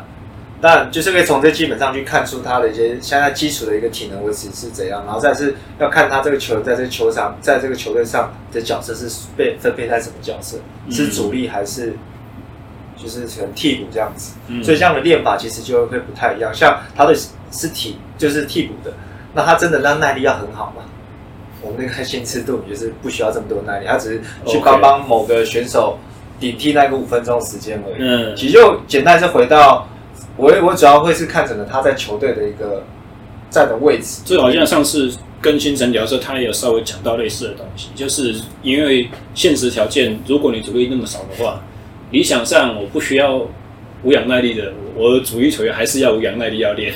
对啊，就是就是也是看整个球队的运作方式。嗯，对我我也比较偏向这个，然后再透过一些检测来发现说哦，然后比如说主力上他打比较久。可他的耐力测出来是不好的，我可能就是去帮他做说，肯定要加强你的耐力，可能要再多一点，因为你必须要打这么多的时间。嗯，对，还是透过检测的方式是比较，我觉得比较快的，然后再去了解他整个这个在这个球队的定位是被定义成什么角色这样子。嗯，那如果我们回来从比较简单的例子，像这个刚才说一个上篮动作顺不顺畅、漂不漂亮，或者说一个球员跳不跳得高这种东西，因为很多人对于篮球的第一印象就是我要跳高了。所以，如果是从这种角度，假设我们今天得到的一个结论是说，我要改善球员跳的能力，先先先假设这样子啊，先先先不管你的判断是不是如此，你会去怎么样去训练他？你会训练到什么程度才觉得说，OK，你现在够会跳了，你回到场上去磨这些技术？嗯，要会不会跳，其实要看他的得分手段。嗯，就是就算我不会跳，我还是可以把两分放进去啊。因为我不知道为什么，就是有个迷思，大家就觉得打篮球好像就是要灌篮。可是对我对我们自己这种球员出来的，嗯，我觉得我们正常训练，我们每个都可以灌篮。为什么要去额外去练那个，就是跳跳的一个事情？因为我知道这会打到很多人啊。就是这样讲，就是说，我正常训练每个人都会灌篮，这有没有一个基本的前提？就是我觉得我可能我身高一六九，我应该正常训练也灌不了。也也也不是说说灌，就是基本上摸篮筐，我觉得是件很轻松的事情。嗯，就不用不用刻意训练。那我就直接，哎，小亮，你有看过？就直接问问题。你有看到老邦在练跳的吗？他想跳更高。你有没有看过球员在额外在本身长得就够高？对啊，现在你有看过 NBA 球员在练，或者是国际球员在练跳的吗？这不知道，因为我很少去看他们的训练内容。对但是就我的印象是没有没有看过，他反而是增全员球员在练跳，他反而是增加可能上篮这个对抗的能力这些的。嗯，对，很少这个球员被拉出来做跳这些事情。嗯，除非你是专项的什么跳高、跳远，嗯，有可能你可能要被拉出来额外练这这个能力。可是球员他是，就像之前跟一个教练讨论到，你篮球场上是在比谁很会跳，还是比很会跑？应该是比谁把球投进那个篮筐里面。嗯嗯。因为最后还是比数的，就是用分数来来定生死这样子。所以我会觉得跳这件事情，我一直都觉得篮球人干嘛一直要去练跳这件事情？所以我会觉得，我会问我，我会问我，有时候会觉得自己不准，因为我觉得就是如果像从球从国中这样如果打上，我就觉得。大家都可以摸篮筐，为什么？这、就是很正常的现象，嗯、对我也是一件很正常。对，所以我就觉得我不会去增加篮球这个条例，就是反而是会说他目前缺少什么，我给他补足他要的东西。嗯，然后重点是他要去能去增加他上场的时间，或者是他已经是主力了，嗯、然后他可以带着这样的一个，比如说体能的进步，让他维持更久，或者是有更省力的一些方式，嗯，让他去打球。我我觉得这是我比较重要的。OK，这些我全部都可以理解，然后都全部都 make sense。可是我想要做个角色扮演，呃，假设我不懂这些，然后我从反方向的角度去问你，你刚刚讲的这些说法听起来会不会有点像是在帮体能教练卸责？就是说体能呃场场上得分比较重要，所以体能不需要去练跳。那这个时候就会有一些球迷问说：可是我们看台湾的选手确实是弹性就比较不好，爆发力就比较不好啊？你看国外的这种职业选手，他的身体就是那么粗、那么壮，他那么重、那么。多肉的情况之下，蹦跳起来也是飞那么高。那如果这是可以训练改变的，我们要怎么样去做？对，怎么去利用体能的方向去改善这个现况？这是有可能做到的事情，还是你认为说这个一样是不需要花太多的心力？我觉得台湾其实蛮多劲爆的怪物蛮存存在的。对啊，真的是台湾很会很会飞的球员其实很多，只是那些球员只是到了某某某个阶段的时候。他有自己的人生规划，他就不见了。Okay. 其实台湾真的蛮多，可以问就有，其实台湾很多很会飞的怪物，像之前我只是我们没办法在电视上看见他们，因为他们没办法得到那些机会。像我就之前之前有个 You YouTube 有个在讲一个叫李一平的，就是他已经过世了，嗯、他是真的是一个体能真的很夸张，大概我觉得他只有一八五而已，他那个直接穿穿拖鞋三百六怪。其实其实台湾早期其实很多这种很优秀的就是体能怪物球，只是。就是我们就是这个生态了，就是因为早期的训练方式只有一个教练带全部，而且以前的训练法则基本上就是就是抄这件事情。然后其实有些球员有很好的天分，也会抄到，因为疲劳就发疲劳，然后他可能要到职业这个顶端的时候，其实就是他已经带很多伤痛，他可能没办法上去。然后再来就是那时候又遇遇到 CBA，那时候解散，然后那时候只有甲组联赛，其实很多好的球员他没有一个舞台，嗯，所以他觉得我可能要继续当球员，可能是。没办法，我可能就去做别的工作，嗯，对吧？所以我就觉得说，其实台湾其实是蛮多这种怪物存在的。所以你的观点就是说，基本上这不是一个问题，重要的是我们的草根、我们的运动金字塔这个底端参与人口要有办法真的往上汇集，就是这个金字塔有中间，然后有最上面，而不会说大家都在打篮球，但是大家都不把比赛当一回事情，或大家都不觉得继续精进自己的能力，继续朝比赛路前进可以有什么前景，所以就。才会造成现在这个现象，看起来好像这我我们没有很多很猛的人在存在，是这样子。应该还就是回到基层啊，就是像小艾，我们就知道，就是我们就是练那体能训练，其实就是一个准则。你体能训练的一些准则，基本上其实不光是我们就是体能教练要要有这样的基本的一些概念，其实。其实连基层教练也要这样的一个这些的概念，其实力量的可训练性、速度的可训练性，这样我们才会维维持这些我们刚刚讲那些幼苗，它可以持续的往上涨，而不会到一个阶段就是已经带着伤，还要到职业，然后他就可能打拳就是被伤一直困困扰着，他可能就觉得萌生要退役的这样子。嗯嗯。其实如果这个大环境好的话，我觉得就是整个架构要出来了，不是只有体能教练要有这些基本训练的原则，其实就是一般的教练都要。嗯嗯对。OK。不错哦，我们已经快要全部结束了呢。那我最后面想要把一些重点拉到，就是神经系统的训练这个方向，因为毕竟 Jack 你的研究所的专专长是这个，你的你的论文题目是叫做什么？嗯，我有带。不过你这样突然问我一个我的论文是什么，我你的实验设计，然后主要的那个，那我可能要拿出来看一下。请，我的论文外面都发霉了。对，不错。我的论文叫《不同级别大专篮球联赛选手上篮出手方式之成绩差异研究》，就是白话文翻译一下，这什么意思？好，白话文翻译一下，就是甲一跟甲二篮球员谁上篮比较好？嗯嗯嗯，就是我们台湾有分甲一级的球员跟甲二级的球员。嗯，对。啊，这不用做论文啊，这个一定是甲一比较好啊。对，但是为什么？OK，为什么？为什么甲一比甲二好？那我就做了一个呃经典的就是台湾的术科测验，就是你只要去考台湾的独招，就是篮篮球体保生独招，嗯、一定有的一项考试叫做五点上篮。嗯，那但是至于为什么要做五点上篮，台湾人没有人可以跟你解释。嗯，其实我也很想知道为什么要做这个测试。好，那既既然既然大家都用，那我就把它当成一个实验的，因为所有的大专的入学考都考这个，合理啊。对，这就我就用这个来做，因为所有最基本就是。其他都不讲，所有人都一定会准备。对，嗯，对，好，然后测验完出来的结果是甲一跟甲二的上篮命中率有差，可是秒数没差。那秒数没差就神奇咯，就是命中率甲一的命中率比甲二的命中率高，可是甲二用更多的时间却完成同样的的球数。嗯，对，那代表什么？代表甲二球员跑比较快。嗯。那为什么甲二球员跑比较快？这时候你就必须去解释了。那有幸我待过甲二，也待过甲一，因为甲一跟甲二必须说实话的，甲一级的球队在做训练的时候，大部分真的是在做团队的战术攻防。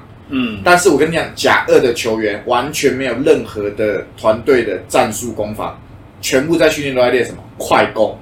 全场压迫，嗯、快攻，全场压迫，所以练了非常大量的体能训练。嗯、那我这边还不讲他们这个教练懂不懂所谓的体能教练的体能训练，我讲的是篮球教练的体能训练。打法就会让他体能负荷比较高。对，嗯。然后在训练的过程当中，就是两个小时都在练体能，而且是真的是一直在跑，一直在攻防转换的。嗯、所以这个就很明显就可以去解释出为什么甲二球员的的跑得比较快。嗯，对，可是他们的命中率比较低，那这样子命中率就……我我先确认一下，你刚刚讲的五点上篮的意思说，五个不同角度的上篮都要上到进，进。然后最后面完成的总时间，它也是评分的一个指标。对，然后你刚刚所说的甲一级的球员，他的准度比较高，甲一级用五颗就进了，嗯，然后甲二级可能用六颗，嗯，可是两个人上篮的秒数一样。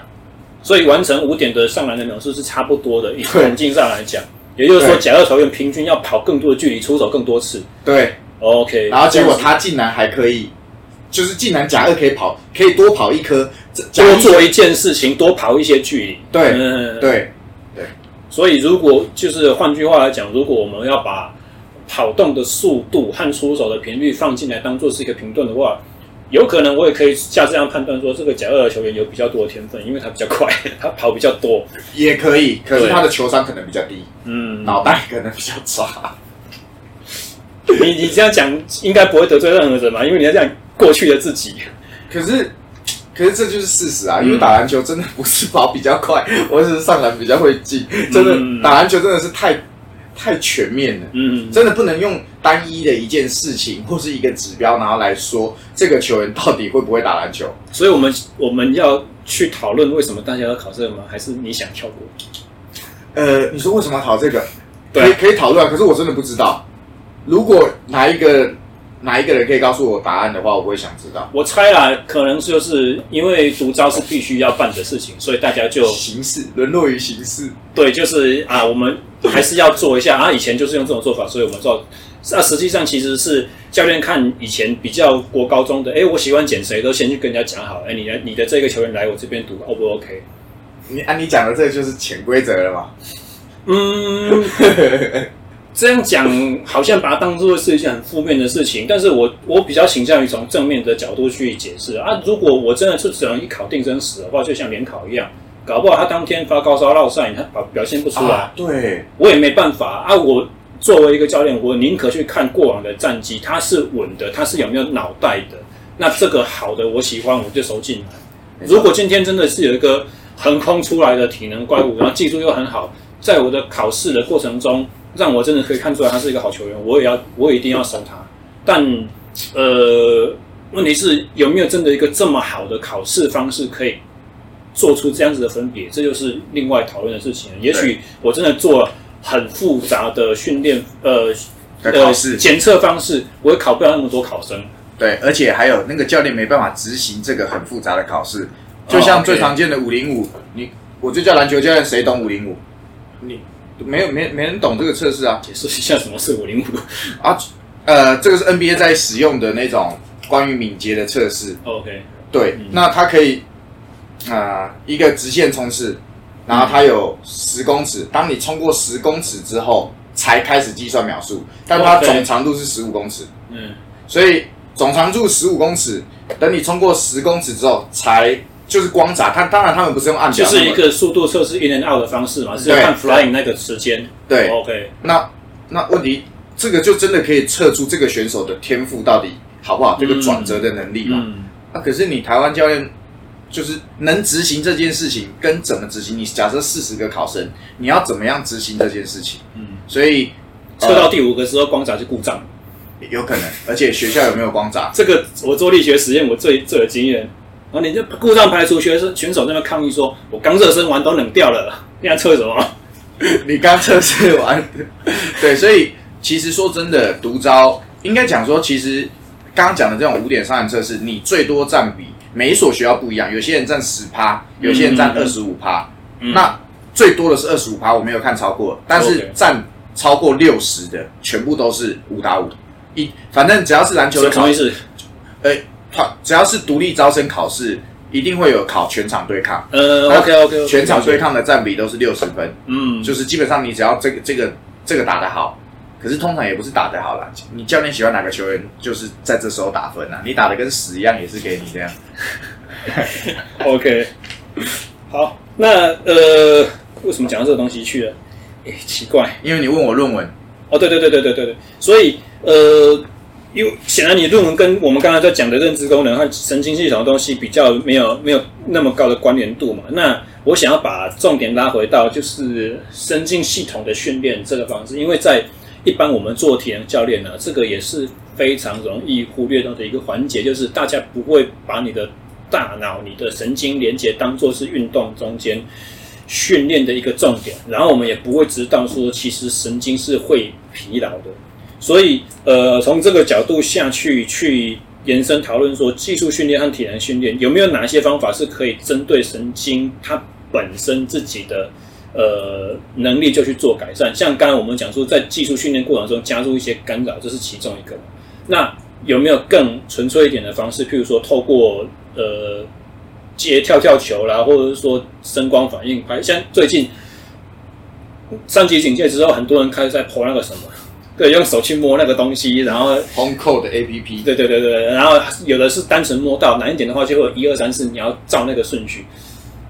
这个训练它的价值在哪边？它有没有用？它你们两位认为这种纯粹针对呃视觉讯号传递到肢体这种，好像很一般性的跟专项连接比较不那么像的反应训练，它有没有价值存在？啊，有的话要怎么用？呃，如。所以我才常讲说，如果是讲基础体能跟专项体能，这是是真的是两码子事。你你基础体能就是一般的，像刚刚廖哥讲的，就是在家里摸摸反应灯。但是我这边是直接，我就不讲学术了，我就是直接讲我怎么样实做。嗯，我我常做的使用反应灯的方式是给予特定的动作，希望球员随着收到的讯号做出反应。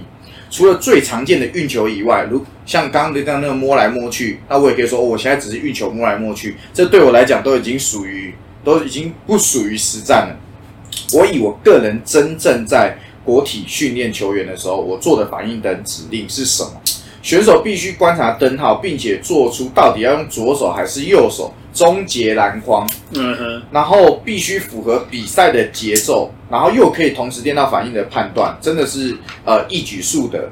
那一开始你会看到选手做的不知所措，因为例如说红灯是左手，绿灯是右手，嗯嗯、可是你不晓得红灯什么时候亮起，对对对，绿灯什么时候亮起，好，这个时候就符合了比赛节奏，也就是你什么时候出手，你不知道。嗯，那还有一个，你如果只有在终结这边用的话，你也只练到终结，就练不到整个整体的比赛节奏。所以我会用两个反应灯。第一个反应灯，教练会在三分线外选择防守 UBA 的甲一级球员。那你不用过我哦，我这个灯只要是红色，你就不准过我。哦、OK，然后你触摸到触摸到红色之后，代表你可以通过了。嗯、所以我会一直守你，我一直守你。假设我突然是变红灯，抱歉，你要摸一下，嗯、摸一下，我就会放你过了。嗯、好，这时候放你过的时候，你起跳了。这时候有第二盏灯，第二第二盏灯你不需要做触摸，你只需要做出，哎，我要用左手，我要用右手。OK，所以这才可以做到一个真正对我而言所谓的篮球的神经的训练，包含了刺激，包含了篮球场上的节奏，包含了什么时候该停。因为篮球场上该停的时候你要停，有很多人只会冲不会停，所以我的红色是停。可是假设假设我一直守你，一直守你，然后突然这个灯变绿色，哎。不用多说，直接过，你连摸都不用，嗯、所以你必须不断的判断。因为我自己去守假一级球员过我，你守不住，就天经地义吧，没办法给他超负荷。对啊，你过不了我，你所以所以我才讲，很多训练师现在在那边守，如果你没有办法给予实战的强度，我常常看有人在 po 说那个就就是假设你现在切入切过来，然后我是一个训练师，可是我是一个一百公斤的死肥猪。然后我就这样手举高，然后你在我面前投篮，然后我说这叫做实战投篮训练，嗯、这根本是放屁啊！你如果是这个样子，你摆一个假人，摆一个脚锥，摆一个椅子在那，都比你一个一百公斤的死肥猪在那边摆的好。可是很多人就觉得有摆了一个人就就叫做实战，这不叫实战，这叫做把人当成器材用，把人当成器材用。真正强的训练师是把器材当人用，就像刚刚我讲的反应灯。我让它有这样子的的的特性，就可以让它变成跟人一样。嗯、所以，所以这还是回到台湾技术训练，目前还处于一个发展阶段。其实包含世界，也也不要讲说台湾真的比较差。其实包含美国也很多人是做这种事情，就是说哦，手举高就是实战训练，就、嗯、其实它只是个 training body 而已，就是陪你练。对啊，公子练剑，就就像我叫廖哥来守梁哥，然后廖哥手举高，对，廖哥守梁哥，对于梁哥来讲算是。我怎么忽然觉得有点被批评的感觉？可是这个天经地义，因为我跟他打过，我觉得在场上跑飞快那种人，可是问题是他传一个球，我根本不知道那颗球在我三公尺前面要落地这样子。对，这个大概就是我的实际应用。不过你刚才说你去国体，那因为国体他们有自己的团队，所以你去那边等于是帮。个别的球员去做他们个别自己的训练嘛？国体是我帮他们做全队的技术训练。哦，是哦，我不知道这件事情。对，因为没有公开。JDC 的，不好意思，你现在公开了。这这没有关系，没有公开的意思是我不会主动拿出去讲。对我，我我很讨厌主动一直讲说我练过谁谁谁。我觉得我们默默实在的做，然后用真正可以、真正经得起挑战的方式做。嗯，就是我我我我我可以完整的解释为什么我要做反应灯。有些人可能就是说，哎、欸，红灯、绿灯你就过，你就摸，这就是很没有你背后的逻辑不够清楚，你也不知道你自己为什么这样做，你只是因为你看到我这样做，你跟着做，所以所以你没有看到我网络上的这个照影片，因为我如果网络上把这个公开啊，一定会有人马上拿去照照着做，啊，照着做会不会变强？不可能啊，因为你不晓得为什么他那个时候红灯要摸一下，嗯，因为他要停，他该停。那为什么绿灯该够？因为该过人了，嗯，对，所以就是工具给了你，但是原理你还是必须自己学习。我们最近在做的一件事情，跟我蛮像的。我最近常常在 po 课表，然后就有人问我说：“你这个课表不怕人家直接拿去练？”我就说：“可以啊，那个。” Michael Phelps，美国飞鱼，他的教练都会把他一整年的周期拍出来给你看。你如果是 Michael Phelps，你就去游嘛，你就去游啊，你游给我看。你如果吃得下这份课表，好，你就世锦赛冠军，你在奥运就八面金牌拿不完。我叫梁哥播出来，我看也没几个吃得掉他的课表了。嗯，OK，那嘉宝，我同样的问题我来拉来问你好了。呃，神经系统的这个训练，如果我们用体能的方式去。加强这个区块，因为刚才 Jack 在讲战术实际运用，就直接跟篮球结合了嘛。嗯、如果我们拉回到基础体能训练这个层次，你要怎么去训练神经的反应？就是协调我们里面有几个元素嘛，一个是判别，一个是节奏感，一个是对外在状况做出新的策略的这种判断。所以。如果你要练新的策略，这种判断，你要训练神经的敏锐性，你会用什么样子的方式去设计？这是第一个，你你你会用什么哪些方法？然后第二个是，你会怎么去安排训练的总量和每一次训练的休息时间？我嗯这样讲啊，我会分几个层面的。像像像我跟杰克配合的话，基本上就我想说，一开始有些球员，你就会觉得他在干嘛那一种，就是，可是我们我们也知道有些球员，就可能他一两次做错，他马上就可以修正。嗯，那我我们就会想说，这样的球员到底曾经练过什么，可以马上他会修正些这些动作。OK，对。然后这个之前我们也有一起在研究所说过，老师一堂课，儿童跟青少年，嗯、所以我们那时候应该都很清楚，知道儿童跟青少年最适合练的是什么东西。所以是，对，所以这些速度和协调，对协调，那时候的神经密度真正是最多的嘛。所以这时候给他一些不同的规则的变化改变，他训练是最好的。嗯，对。然后相对的，这就是有几个考量，像商业性、商业性的健身房，其实我们也知道，客户也希望有比较多，多的变化，对每一堂课上都好玩。然后你也给他做一些小训练，他觉得哎，好蛮蛮不错的，蛮蛮特别，他可能就去跟你上课。所以蛮多层面去看的。所以回到最原始，就是我要依照客户现在目前的状况给予的一些东西，会比较重要。啊，像小朋友的话，就大量的采育，可能用绳梯。嗯，简单的绳梯，或者是配合一些，比如说我声音，或者是叫他趴着，嗯、或者是一些改变的方式，或追着球跑啊，或者是我前面给他一些就像捉捉迷藏游戏，我可能某个点藏个东西，藏东西，但在藏的东西前提下，他得跨过那些障碍物去拿那些东西，嗯、或者类似鬼抓人要绕障碍物这样的方式去让他玩。如果是这样子的安排的话，你的一个我们讲阵型啊，你的一个阵型，你会安排预计是几秒之内结束？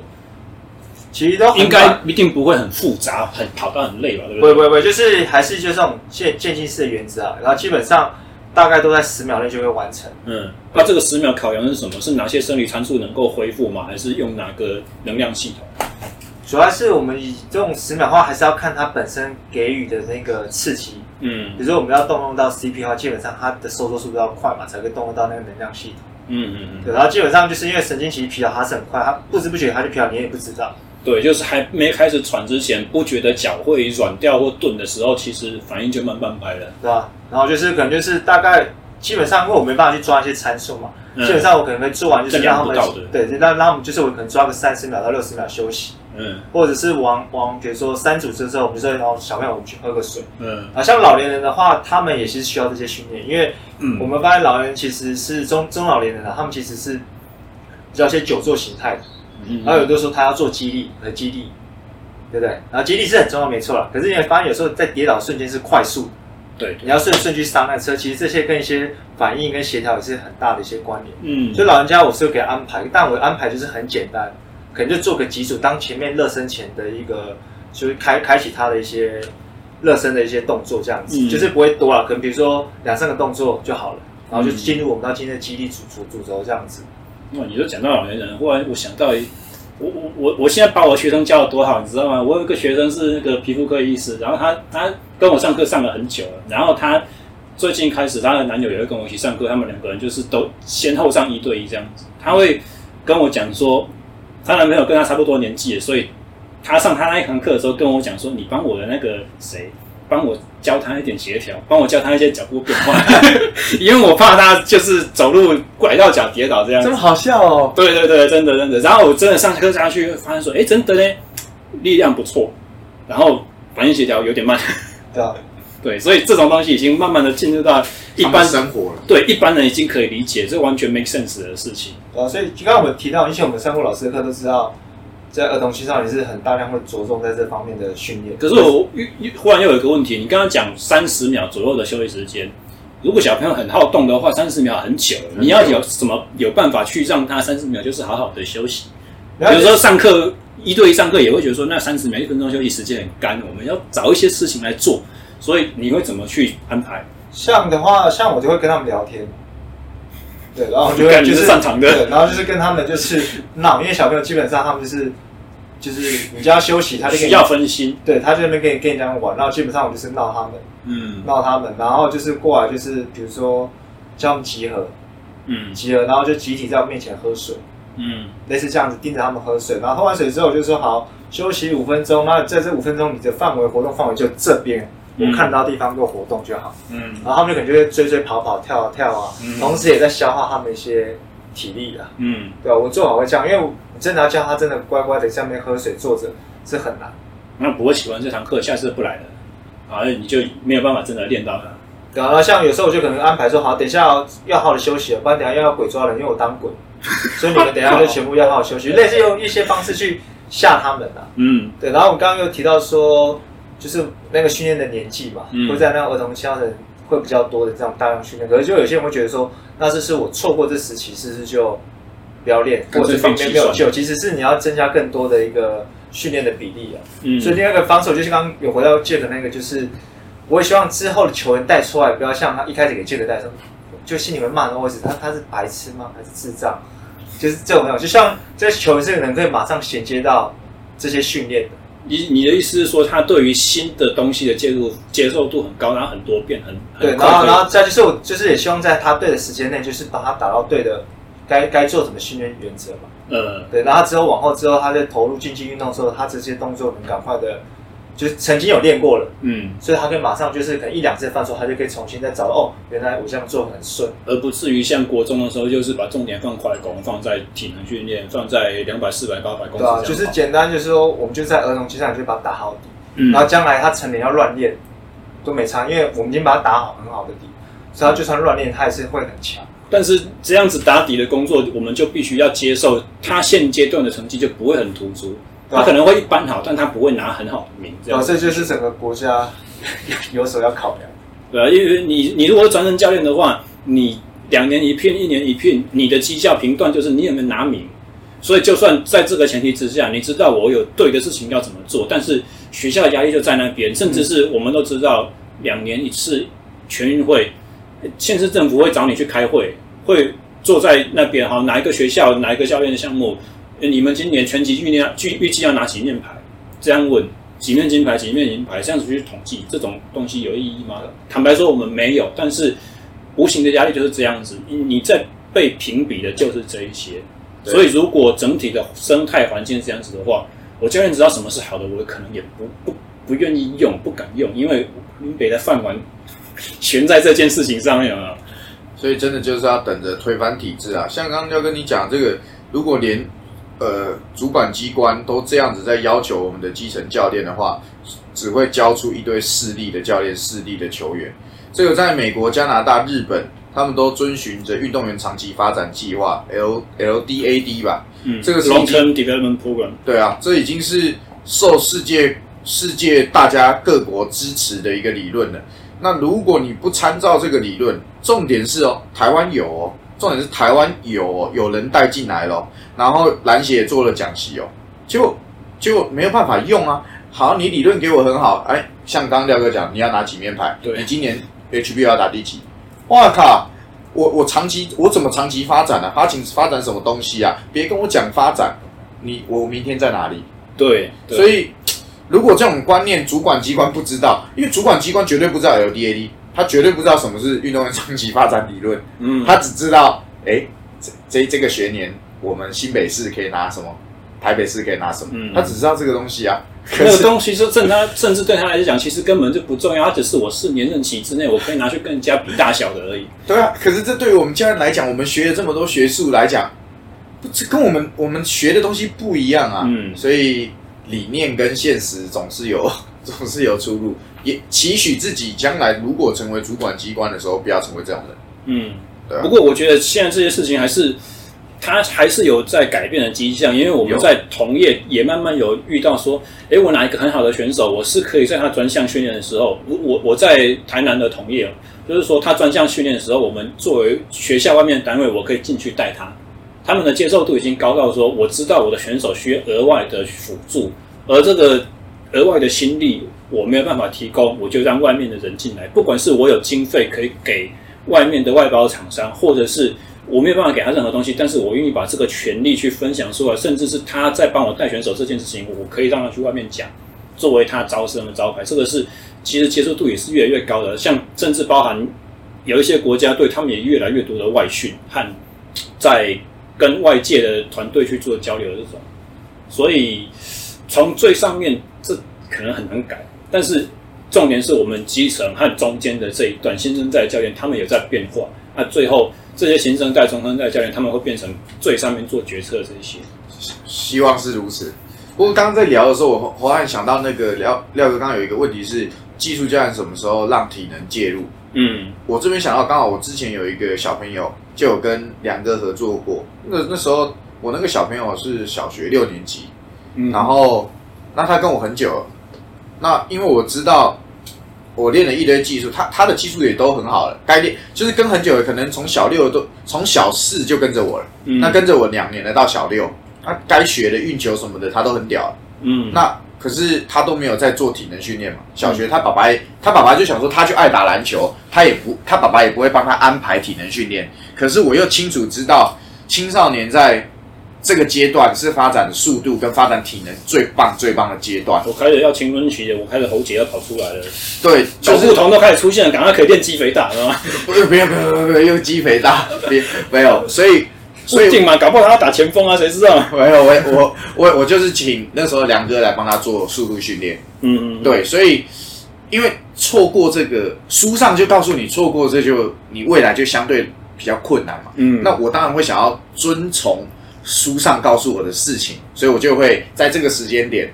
就是请梁哥帮我带他做一些关于速度，因为我知道梁哥他们这一派系的又又是台湾少数在做速度的。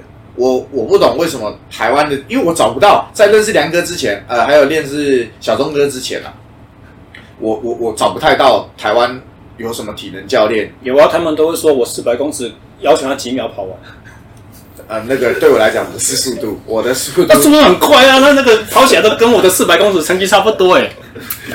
我的速度不是这，我的速度要有回复的速度，然后顺便改变方向的速度，嗯，然后这些对我来讲才是篮球场上将来有可能用得到的速度。OK，我不需要他跑四百，我不需要他跑四百公尺。为什么要像人这样子呢？嘉宝帮我解释一下这个差别在哪里？我们在做的速度训练跟两百、四百、八百、四百、两百的这种训练，嗯，关键性差异在哪里？然后其实应该你自己有跑过四百吧？对啊，我你开始如果一蹦，你会全冲吗？我刚开始是真的很傻，这样全冲。我高中的时候四百是六十秒，那去年我跑到四十呃五十六、五十七秒，进步三秒钟。那真正要好的四百，刚开始是没办法全冲的。刚开始全冲的话，最后进最后一个直道，你就好像从岸上跑到水里面一样，就是对 对对对，就有那种感觉。因为我之前我们高中，就是我们那时候就是在在线的时候，就是那时候我们就是没有报到名的要去报台北市那个 田田，就是你的意思是说你没有报？到出场那个出出战的中学资格的，你就你就去报对，就报田田径的田径场，然后就我们就有一个四百阶嘛。嗯，那时候我就我就从来没跑过，我一开始就觉得是四乘400像像我像像我们那种篮球队，就是基本就蹦就出去。嗯，我一出去那一百公尺后，我就直接就像刚刚讲的掉水里一样，然后动作超丑的，然后你想要快，你也不想快，就觉得，干，我就真的快死的那种，这样这样快死。然后你想看篮球场，就看不到这种的配速啊，嗯。而，且有时候篮球场你可能冲一步，可能防守者就在你前面，搞不好就是被挡就挡下来。就像于刚才我们在讨论的，你没有什么强调跨步、强调推蹬的这种需要。嗯，嗯。感觉就挺的，搞不好你的最大速度都还没开出来，就被就被对手挡挡住。嗯。对啊，所以就你要思考说，这东西是不是符合大就是篮球的一些我们一些原则里面啊？嗯。像两百那些也是啊，就是它基本上都是用一个一定的配速度在在定那个速度，嗯对啊，所以通常我们都是用比较短的距离。对，在短距离接在就是像短到多短？嗯你会怎么去选择距离的使用？就是假设如果没有操场、没有测距，基本上我就是用篮球场，嗯，对篮球场就是底线到底线这样子就好。那底线过去就讲台了，所以也没办法冲到底线吧？呃，是没错，就但就是要看你现在的篮球场的规格。像比如说户外的话，基本上那种篮球场就可以推嘛，你有减速的空间。可是如果在室内球场的话，你就看你室内球场上的那个位置够不够如果不够的话，可能就说你就冲到对面三分线就开始放，就就当做一个缓冲。然后再刚刚讲到就是说，像以前我记得我们以前高中也很喜欢练速度，嗯，可是我们练的速度都是你练完球之后，练完体能再练速度。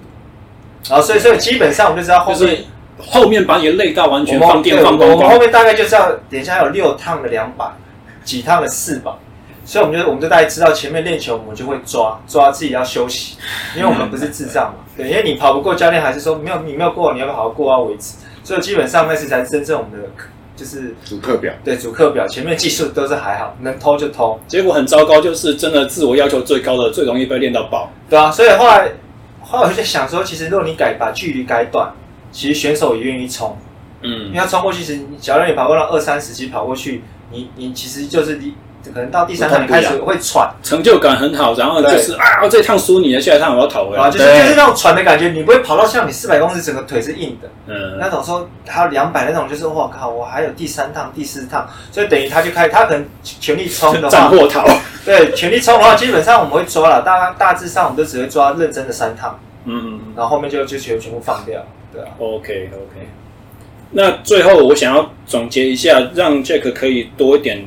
自我介绍和发挥空间，就是目前你们 JTC 系统总共有几位教练，规模是怎样？因为我会想要问这个问题，特别问是因为在 H 上面你有两个频道，一个是你自己个人的，然后一个是 JTC 篮球训练。对，这两个频道放的内容不太一样。你自己的是比较属于个人技术的东西，然后最近比较多在讲脚步和速度。然后你的这些些训练上面，我看见有非常多名的教练，他们都可以讲出很好的内容出来。也许唯一的差别就是。看起来年纪都很小，像高中刚毕业。我不知道是不是啊？对，大学生。OK，但是口条没有很顺，但他们的内容都很清楚、很有逻辑，而且非常的有 sense，就是几乎是你的复制版这种程度的感觉。然后在那个频道上面再放的就是比较多都是团队作战类型的东西。我不晓得我的理解是不是正确了。那可以介绍一下目前你们的规模和你们所服务的单位对象大概多大吗？其实我们最近刚开刚开了公司，那就叫做杰杰作运动训练。对，那杰就是杰克嘛的杰。嗯、那 JDC 篮球训练目前来讲，呃，不要说员工啦，其实我们的团队的训练师大概有六位。那就像你像廖哥讲的，他们都是全职的吗？呃。其实有三个是大学生，嗯，所以三个是大学生就比较偏向于打工性质，嗯，但是有两位，那像是 Brian 教练跟 Nash 教练，然后德恩这三个就是正职，就是正职也不是说领正式薪水，是他们就是全心全意的投入在做篮球训练，然后以这个为为生，嗯，对，所以这是我们团队，那加我七个。那像梁哥就是我们的外聘的体能教练，嗯，然后还有一个比较像是顾问角色叫做陆克，那陆克就是比较特别，就是如果在我们的频道都会常常看到他。我们为什么像我今天我一直强调硬调这件事情？哎，我我我我我我自己是无法解释什么叫做硬调，可是我感觉得出来，我我只能说我感觉。我没有办法像我刚刚陈述一些，就觉得他笨笨的，不太顺畅这样子而已。对，对，但是你一定要用主观的方式去去看判断这种硬调。像有时候我自己觉得我没有硬调，可是可能陆客看我就会硬调。所以我们是有很多的概念，一些关于发力、发力的概念是他给了我们，然后也帮助我们 JDC 做了蛮多的修正。以前以前我是认为大力出奇迹的人哦。我我我以前是认为大力出奇迹，什么叫大力出奇迹？就是现在旁边左边有一个人，我放一个，我力量够强，他就飞走。嗯，可是我现在是，我现在反而知道，你反而这个大力出不了奇迹，你的你身体的对抗性反而没有。你原本以为这个对抗，你很用力的运这颗球，棒一个你你你以为你力量很大，其实反而这个时候你身体是没力量，结果你反而你轻轻的，你轻轻的运这个球。放一个，对方就飞走了。这个是很重点，是在自己要够稳，然后力道是要传到对方上去，而不是我运球那一下手要很用力。呃，这个我就没有办法解释了。可是这只能请你主观，就是可能就是说，好，廖哥，你现在拿一颗球来，你现在用用力运球撞我，然后我用同样的力量撞你，嗯，你会发现你整个重心都被我破坏了。可是我现在跟你改，廖哥，你请你用一个轻轻松松的力量运球，然后一样撞我。然后你一运，然后撞我，我也用同样的力量推你，嗯，你会发现我飞了，你稳的，嗯，可是这东西你要怎么解释？我我没办法解释，你只能用你主观去体会。所以这就是我们刚刚讲的一个特殊的嘛，像陆克教练给我们的一些帮助，像梁哥就是给我的速度还有回复力的启发，嗯，这也是为什么我这么喜欢，可能说可能嘉泽老师这个派系，虽然。虽然嘉里老师的派系也只是一个训练中的体能训练一个派系，那可能像陆哥他有发力，他自己也有一个发力独特的派系。可是对于 JDC 来讲，JDC 就是包容包容全部的体系，然后删减掉我刚刚一开始讲我们不要的，嗯，所以 JDC 是不断的去淘汰淘汰各个体系，所以最后才会变成我们中心的核心思想。其实我们就是一直去砍，一直去砍。砍力量、砍速度，什么样的速度是我不需要的，什么样的力量是我不需要的，什么样的耐力是我不需要，一直砍，一直砍，一直砍，嗯，然后最终成为了我们现在。那像廖哥讲说，我们 JDC 的粉丝专业通常是 pose 一些可能关于团团队技战术的原因是，呃，像 Brian 教练跟 Nash 教练，他们本身喜欢研究球赛，嗯嗯，那他们自己也也没有心思想要经营个人的 IG，、oh, okay. 他们对对于他们来讲，我有没有要做社群平台，他们根本不在乎。他们比较想要的是我，我就是专注做训练。那我现在分享出来的东西是我自己有兴趣的，就是他们做的东西就是他们有兴趣的，我们就会把它放呃放在我们的主 pose 上面。那还有台湾篮球的大小事，世界篮球的大小事，还有我们希望传达的一些概念。像我昨天才，我们昨天才发了一部关于裁判的，你必须要跟学会跟裁判沟通哦。可是下面就会有教练还有老师留言说我不认同。就有真正的学校的老师、学校教练来来留言说我不认同，那我就回答他是说没关系，世界上本来就要有不同的声音才有趣。可是他们不认同的原因大概就是，呃，你们现在知道了，我们要教导球员品性端正。那这个问题就跟我的理念不符了。什么叫品性端正？你的品性端正跟我的品性端正是不一样的。所谓的运动家精神是绝对不可违抗教练和裁判的意见，这个这就不是我的运动家精神。在场上不要闹事。这个就这个就跟我这这我的运动家精神是尊重比赛，嗯，就跟这个所以就会有出入。所以所以我在推广的就是在用粉丝专业的时候会比较多我们团队大家想讲的一些事情，嗯，对。那在我个人的页面就是我我想讲什么我就讲什么，嗯，对。那才会拆出两个，例如说像我的 YouTube 频道，嗯。那我的 YouTube 频道，像我个人很喜欢有网友讲话，我就会回他。可是回久了，你发现其实大家不留言了，因为大家知道不，我不不是好，我都没有这种烦恼，你知道吗？我的烦恼都是没有人来跟我讲话。那你就跟我走到现在这个样子是差不多的，因为他们不知道要跟你讲什么。嗯、就是当双呃，我们常常会讲说交流，可是当双方知识水平不一样的时候，那不叫交流，叫教学。所以。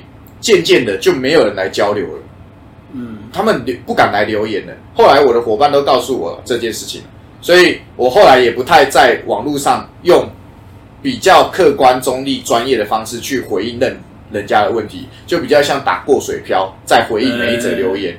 可是如果回应到我个人的页面，我就是遇到遇到一些白痴留言，我就枪弹他，我就用线动，我就说怎么样，这我个人版面。这我个人版面，我想怎样，你我团队的伙伴，你们就不能说我怎么样了吧？嗯，对，所以就是变成，呃，为什么一定要有公司跟个人把它拆开来？因为因为有时候我都用我用公司的方式在回答人家问题的时候，人家说啊，你 JTC 都是这个样子，讲不得，一讲你你就用专业碾压人家，这样我怎么讲你？我有些人可能只是想要来开个玩笑，嗯，像昨天有一个人是来。开个玩笑，然后我们很认真的回他，然后他回，然后他就回我说，呃，其实我刚刚只是开玩笑，可是他那则留言我看得出来，他是真的是开玩笑的，嗯嗯嗯，对，但是当下我是用很认真的方式去回答他，然后他反反而跟我们讲说，没有办法做到面对面看不到你的表情，所以意图会使人误解。对，他说你们是认真磨人嘛，他们说我们是认真磨人嘛，然后我就觉得好惨啊，很惨啊，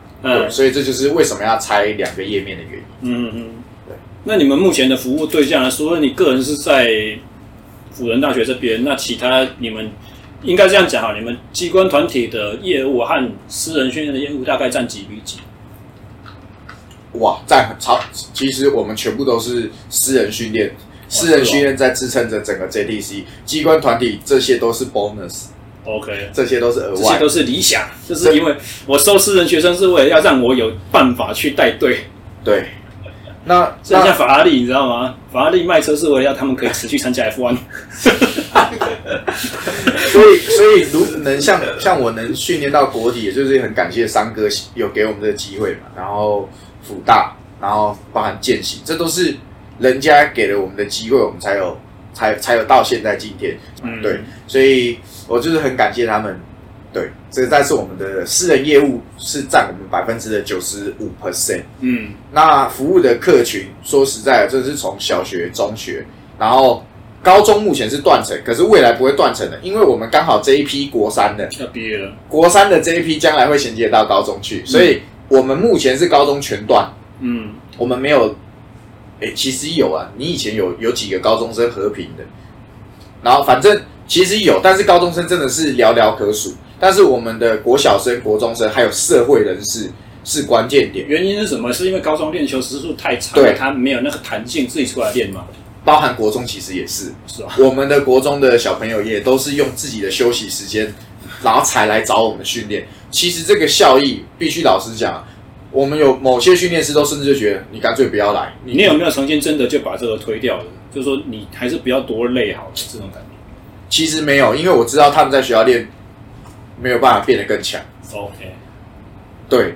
我虽然我知道他们将会更累，但是我知道他们必须在这里才有可能，才有可能。这不是我自己讲的，这是学生的爸爸妈妈亲自跟我讲，我现在才敢讲这种话。嗯，是他的爸爸妈妈，他一直跟我讲，最少讲三次，都是说，哦，Jack 教练真的是来你们这边才练到了某些东西，让他在比赛的时候跟别的小朋友不一样。爸爸自己感觉出来，或是呃家长回馈的。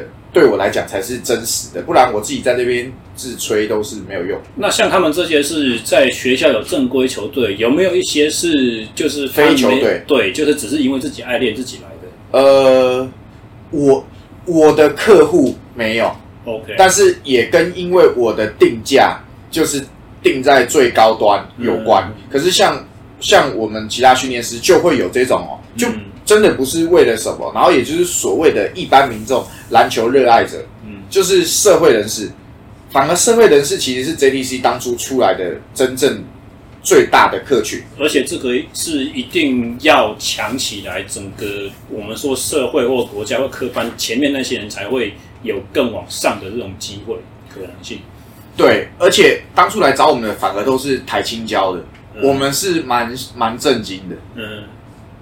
我们的客户一开始全部都台大的，我们想，哇，怎么都台大的？然后后来我们才练补习班，在开一科保证班。我们后来才认知到，其实其实真正他们在做的事情，就是我我我我不想要花这么多时间去做 research，嗯、我我也可以学到这些知识。对于台大的学生来讲，嗯，但是我没有时间去做，反正我下去给你练，你马上就是把你给你最好的知识给了我，嗯，那这样子就是互相成长，所以。